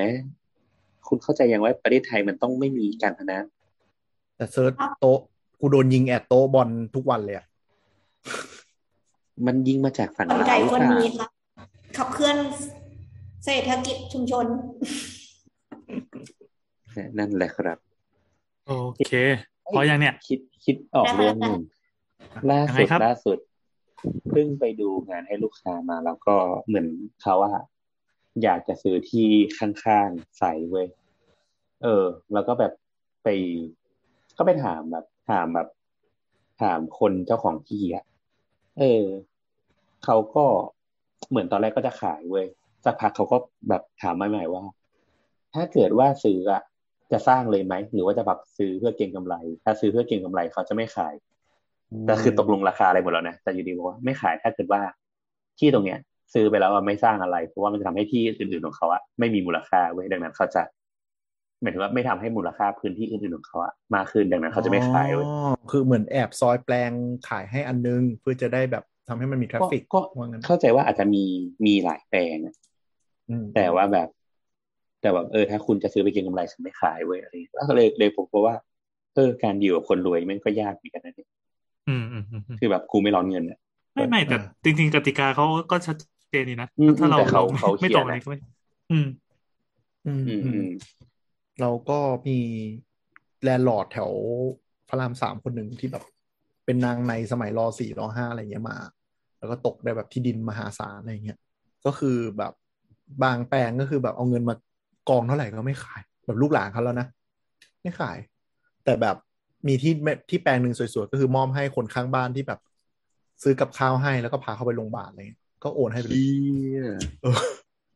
ก็เตรียมตัวไว้นะครับ สังคมสูงวัยซื้อกับข้าวให้ข้างบ้านบ่อย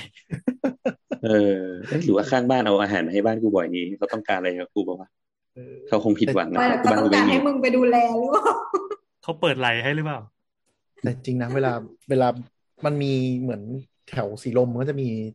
แลนด์ลอร์ดที่อยู่กันมานานอะไรอย่างนี้ใช่ไหมบางคนคือไปเช่าอยู่แบบทั้งตระกูลอะแล้ววันหนึ่งคือเจ้าของแลนด์ลอร์ดเขาตายเขายกที่ดินนั้นให้ไปเลย เออ เหมือนประมาณว่าแบบเออก็เช่าแล้วจ่ายค่าเช่าตลอดไม่เคยมีปัญหาอะไรอย่างเงี้ย อืม ฉันเห็นแบบลูกหลานอยู่แล้วก็อยู่กันไปก็ก็ยกให้ไปเลยเออแต่คือเขามีที่ดินแบบแม่งมหาศาลอะนึกออกไหมอันนี้ก็คือแบบอาจจะไม่ถึง ไม่ถึง กินตีนเขาอะ หนึ่งในพันของเวลเขาอะไรอย่างเงี้ยกับการที่เขาแบบรู้สึกว่าเขาได้รู้จักคนที่ดีอ่ะก็อาจจะคุ้มในมุมเขามั้ง อืม อยากรู้จักคนดีเพิ่มไหมอะ ใช่ไหมอยากไปรู้จักกันจังเลย ตระกูลเมียเราตระกูลเมียเราที่อ่ะ อืม คือพ่อเราเคยไปถมที่สมัยหนุ่มๆไง แล้วก็คือเขาจ่ายค่าถมที่อ่ะ ก็คือสมัยนั้นก็คือมันเริ่มมาธนาคารมันก็เริ่มเยอะแหละแต่เขาไม่ไว้ใจธนาคารเว้ยเขาเอาเงินสดทั้งหมดอ่ะใส่ไหายแล้วฝังไว้ในสวนหลังบ้าน อืม แล้วเวลาแบบจะเอาเงินก็คือแบบ ก็ไปดูจุดที่เอามาร์กไว้อะแล้วก็แบบ โอ้โห แล้วก็ดึงขึ้นมาเป็นแคปซูลแคปซูลไหไห เออ เผา ก็ก็เลยเนี่ยเป็นเคล็ดลับของการรวยของบ้านเคน ไม่ไม่ไม่เราได้แค่ค่า ก็คื ถ อ มที่อันนั้นมาแล้ว ก็คืออ อ จำได้จำได้ ทุกวันเนี้ยที่พยายาม ตก จะขุดดินนี่แหละ ขุดไปเรื่อยๆจนเจอจำไม่ได้ว่าฝังไว้ตรงไหน เราว่าเป็นไปได้ว่าเขาต้องมีลืมเว้ยเพราะว่า อ่า ตอนพ่อเราไปเก็บก็คือตอนนั้นเขาก็เป็นแบบ เป็นพวกเชื้อสายฮาฟอินเดียนอะที่อยู่แถวนั้นอะแถวซีลมนึกออกไหม อืม เขาก็แบบดูแก่แล้วอะแต่ก็คือแบบยังฝังไว้คนเดียว แล้วคือถ้าสมมติตายหรืออะไรขึ้นมาหรือขุดไม่ครบมันก็ต้องมีอยู่ที่นั่นมั้ง แต่ว่าพ่อบอกเยอะมากแล้วคือแบบมีตู้สำหรับเก็บโฉนดอะแบบโฉนดแม่งอยู่ในแฟ้มเหมือนเราออฟฟิศที่เป็นเอกสารเรียงกันแฟ้มแฟ้มตาช้างเนี่ยหรอกปะ อ่าฮะ แต่อันนั้นคือลิสต์ที่ดินโฉนด เรียงกันประมาณหนึ่ง เหี้ย ตู้หนังสืออะเออ มึงบอกพิกัดที่เดี๋ยวกูจะงัด รู้รู้นะอ่ะก็มีหลายคนแบบมีหลายคนนะเว้ยเป็นอย่างนี้จริงๆ พวกที่แบบ พวกเขาปล่อยเช่าเยอะมาก ได้ที่ดินมา สมัยก่อนนึกออกปะได้ที่ดินมาประมาณแบบ คือล่างใน Google Map เป็นสี่เหลี่ยมใหญ่ๆอันนี้คือที่ดินเขาหมดเลย อืม แล้วค่อยๆแบบซอยเช่าซอยชะซอยขายอะไรอย่างเงี้ยเออเอาเมืองประมาณเมืองทองอ่ะนึกออกปะ เชี โอ้ ย เออ แต่แต่คงในเมืองก็คงไม่ได้เท่าเมืองทองอะแต่นึกสภาพว่าเมืองทองอาณาจักรมันขนาดไหนคือตระกูลหนึ่งก็ถืออยู่ใช่ไหมล่ะ อืม อืม เอออย่างนั้นแหละ วันหนึ่งก็บวมขึ้นมา ใช่ หลัง เมื่อ นี้ กี้ ก็จะเห็นหมีเคนเป็นแบบนาธานเดรกตามล่าขุมทรัพย์ จริงน่าไปขุด จากแบบคุณลุงข้างบ้าน ไม่ไม่จากจากลายแทงที่พ่อเคยไปชมมาครับเช่น เออ ที่นี่นะ เจอเป็นแบบ โอกาส ห้องลับ ต้องแบบว่าเข็มทิศอยู่ในตัวพระพุทธรูปในบ้านอะไรอย่างเงี้ย อย่างนี้ไงดีวะเล่าได้แบบว่าเล่าได้หรือมั้ง ได้แล้วละป่านเนี้ย เออไม่ไม่ไม่มันมีอย่างนี้มันมีในวงการเรามันมีคนที่เขารับทุบตึกหรือรับ รับรื้อบ้านอะไรอย่างเงี้ยนี่บอกไหม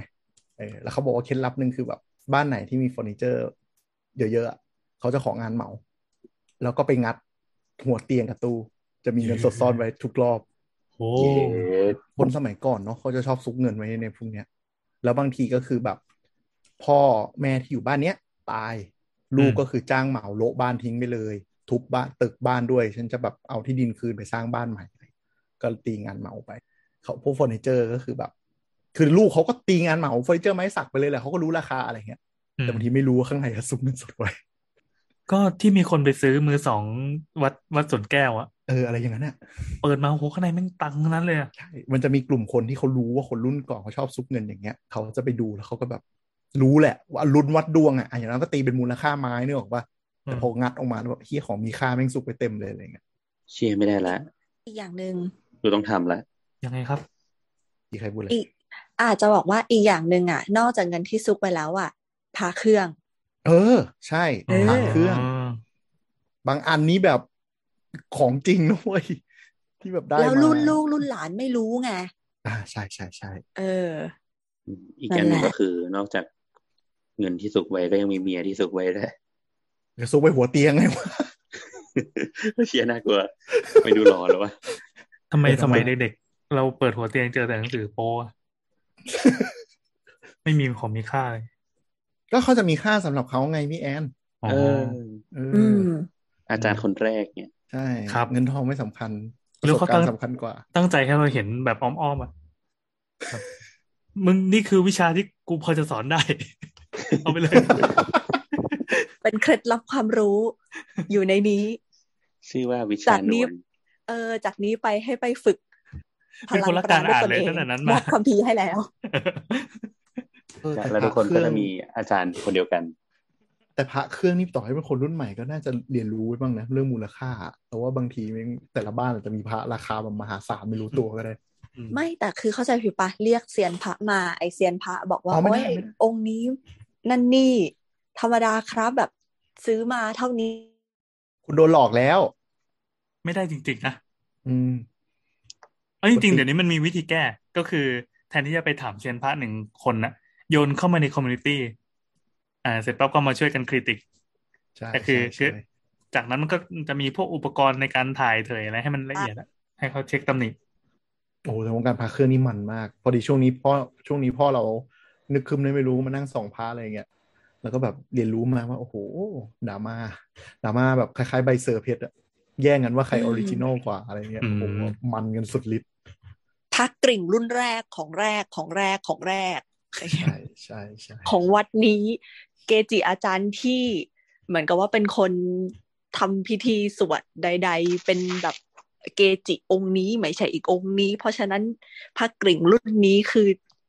เยี่ยมยอดยอดเยี่ยมกระเทียมดองที่สุดอะไรอย่างนี้ เออพระกริ่งสมเด็จสมเด็จแม้ว่าจะ เออ เนื้อเนื้อเนื้ออะไรนะปีปีถูก แต่เนื้อไม่ถูกล็อตแต่ละล็อตอะไรเงี้ยโอ้โหมันมาก เชื่อไหมวงการนี้มันเถื่อนจริง โอ้โหเถื่อนแหละไม่งั้นไม่ยิงกันตายหร คืออก ว ครับ งการที่กูไม่เคยศรัทธาเลยเว้ย เขาไม่ได้ศรัทธาเขาเอาไว้หมุน เออจริง ใช่ มึงเข้าใจเปล่าว่า ไอ้เศษดินนั้นน่ะ มันไม่มี เฮ้ย มูลค่าเลยเว้ย ๆ คุณพูดว่าเศษดินได้ พอ ยังไง พอเอาไปปั่นแล้วมันดันมูลค่าไงนึกออกปะ อันเนี้ยแม่งคือ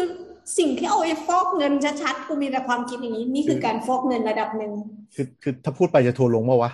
มันก็เหมือนการ คริปโตไง ไอดอลยุคนี้เลยวะ คริปโตเคอเรนซีไง ไม่ไม่กระดาษอะกระดาษใส่รูปอะไรลงไป การ์ดเหรอ การ์ดเออการ์ดไอดอลน่ะ กู เหมือน รู้ กันเป๊ะ แต่ เล มัน ย มันไม่ใช่คนกลุ่มใดกลุ่มหนึ่งไงคือเรารู้สึกว่าไอ้วงการพระ ก็กลุ่ม คื ใน อก ลุ่มหนึ่ง พ่อ นะ เราอะก็เคยคิดจะทำท่าไปเข้าแล้วรอบนึงแล้วเราก็คือแบบ ถ้าพ่อเข้าแล้วก็คงเราคงจะคุยกันไม่รู้เรื่องกันอีกต่อไปอะไรอย่างเงี้ย ก็คือมึงก็ เพรา จะไม่เอาสมบัติจากพ่อแล้ว ไม่คือเรารู้สึกว่ามันแบบมันไร้สาระอะแล้วเราเวลาที่เราเห็นคนเครซี่กับ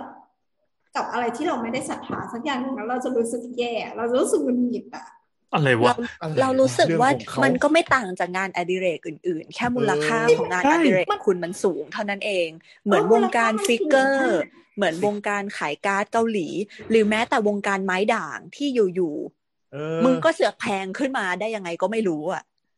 สนิเกอร์อ่ะเยอะแยะ ไม่ ใช่ไหม แต่ว่า เออ คืออันนู้น มั อ่ะ น มันเป็นที่เป็นราคาที่คนทั่วไปจับได้ไง โอ้ไม่ไม่ไม่ไม่ไม่ไม่ ไม่ไม่ไม่ไม่ไม่ไม่ไม่ไม่ ถ้ากิ่งอ่ะ มันสิบล้านอะไรอย่างเงี้ยซึ่งเรารู้สึกว่าอ๋อคนที่สามารถ ก็ จะ คน มีเงิ ทั่วน ไป ครอบครองแล้วก็โอนเงินจากจำนวนเนี้ยได้ ซื้อเศษดินนั้นได้ ก็คือคนที่มีเงินเยอะมากๆ ซึ่งเงินเขาอ่ะอาจจะมาโดยถูกต้องหรือไม่ถูกต้องก็ได้แล้วเขาก็ใช้เนี้ยแหละ วิธีการฟอกเงินว่าซื้อกับซื้อผ่านอันนี้กัน งั้นก็คนทั่ว เรา ไป ว่าวงการไหน แต่คละสังค มัน บ ก็ เา ฟอกเงินได้เว้ย ใช่ใช่แต่แต่เราว่าความพีคของวงการพระเครื่องที่ที่เหนือกว่าวงการอื่นอะวงการอื่นมันคือมีความ collectible ความสวยความชอบความหายากอะไรอย่างงี้ใช่ป่ะ อ่าว งการพระเครื่องแม่งเติมอีกอันหนึ่งคือพลัง เออว่ะใช่ เขาว่าเขาว่าดีพกแล้วรวย ดับ พ พ ก ลัง แล้วดีพกแล้วปัดเป่าสิ่งชั่ แคว ว ร้าย คลาด เออแคล้วคลาด ก็ยิ่งโดยเฉพาะ อ่าพระเครื่องไหนอยู่กับใครแล้วรอดอุบัติเหตุเหลือเชื่อได้ Market Price มันจะวิ่ง เออ เดี๋ยวพีกเดี๋ยวพีกแล้วคน มัน ที่แชร์ข้อมูลคืออะไร ไอ้พวกกลุ่มกู้ภัยนี่แหละ จะเชี่ยว อ๋อ ปากต่อปาก ตั้งแต่สมัยโบราณเลี้ยว อืม เขาเชื่อมาว่าอะไรนะ พระขุนแผนพระนู่นนี่นั่นแคล้วคลาดดีตะกรุดเจ้านี้ดีอะไรอย่างเงี้ย หลวงปู่เค็มเหยียบน้ำทะเลจืด เออนั่นแหละ แต่อันเนี้ยแต่อันเนี้ยอันเนี้ยเป็นบางทีมันพีมันทำให้มาร์กราคาโดยที่งงๆเหมือนกัน เออ มันมันมาพร้อมสิ่งที่เรียกว่าความเชื่อด้วยมั้ง ที่ถึงจตุคามอะ เออ เออ จริง เราว่าจตุคามกับไม้ด่างอะคล้ายกัน อ่า เออเออมันมันมาเร็วเกินไป เฮ้ย ใช่ปะ มีอันนี้ด้วย มัน ลูกลูกเทพ ลูกเทพ อันนั้นอาจจะด้วยมั้งแต่แต่ลักษณะที่เหมือนกันของจตุคามกับไม้ด่างก็คือ มันมีคน พูดอีกก็ทัวร์ลงเองแต่ก็พูดมีคนปั่น เออใช่ อ่ะ เออ จริง ปั่น จริงจริง มันต้องมีเจ้าภาพที่เป็นคนปั่น มันไม่ได้โตอย่างออร์แกนิก เออเออแต่ จริงๆในทุก แบบ ในหลายๆวงการก็มี เออแต่พาเครื่องมันจะแบบตลาดมันจะใหญ่กว่าสนิเกอร์มันมันจะใหญ่กว่าอะไรอย่างเงี้ย อืมอืม อ่า คือมันก็มีคนปั่น แต่ว่าคนปั่นหนึ่งคนมันไม่สามารถคุมทั้งตลาดได้ แต่ถ้าแบบ อืม อะไรที่มันมาเร็วไปเร็วอ่ะมันจะต้องมีคนที่แบบเขาเรียกอะไรเจ้ามือใหญ่อ่ะ เออ ใช่ไหม เออ ที่มันพอพร้อมแบบเออกูเบื่อแล้วกูออกจากวงการนี้ก็จะแบบรูดลงมา อย่างอย่างที่น้ำบอกว่าพักเครื่องสิบล้านน่ะก็ต้นไม้สิบล้านไงมีไปแล้ว อืมมีไปแล้ว ใช่ใช่ใช่นับตามใบใช่ป่ะ ใบละสอง เออ ล้าน แล้วคือคือพักเครื่องอะเก็บไว้ได้นานด้วย แต่อันนี้ออกดอกออกผลได้ แตกลูกได้เอาไปบรีดได้ ก็นี่ไงมันก็เลยสิบล้านเขามองอย่างนี้ ใช่ แล้วสุดท้ายคือกว่าจะบรีดออกมาก็ไปละ ไม่แต่อีพักเครื่องมันมันก็มันก็แบบเขาใส่แล้วรถฟั่มลงคลองหายไปทั้งคันอ่ะ มันก็แบบมันก็บอแบกไงสิบล้านแล้วไงอะไรอย่าง ก็ เงี้ย พลาดรอดนะ เออ เออ พา ว่ะ ดิ พาล่อดค คน น ไป ไม่ร ล่ อ อ ด ด ไม่เป็นไร เออ นาฬิกายี่สิบเอ็ดล้านหนึ่งไหม้ไฟเลย ใช่ อืม เออแต่พาลอดเว้ย แต่ถ้าเป็นพระอาจจะไม่โดนเผาก็ได้อะไรเงี้ย เออ อืม ประมาณนั้น โดน มันก็ เมื่อไหร่จะเลิกคุยเนี่ยกูไม่มีสมาธิเล่นอีเกมนั้นเลยอ่ะกูตอบพี่กูสี่บรรทัดแล้วอะแพ้พี่แอนแล้วอ่ะ ว้ายน้ำแบบเหมือนเดินกลางมาสองวันแล้ววะ เอ้ย ลืมเล่นวอร์เดอร์เมื่อวานอ้าทิ้งคืนแล้วนี่หว่า เที่ยงคืนแล้วโอเคโอเคโอเคบายบาย อ้าว เจอกัน จบนี้เลยเหรอวะ เออ เออโอเคสวันดี ครับ บ๊ายบาย บายบาย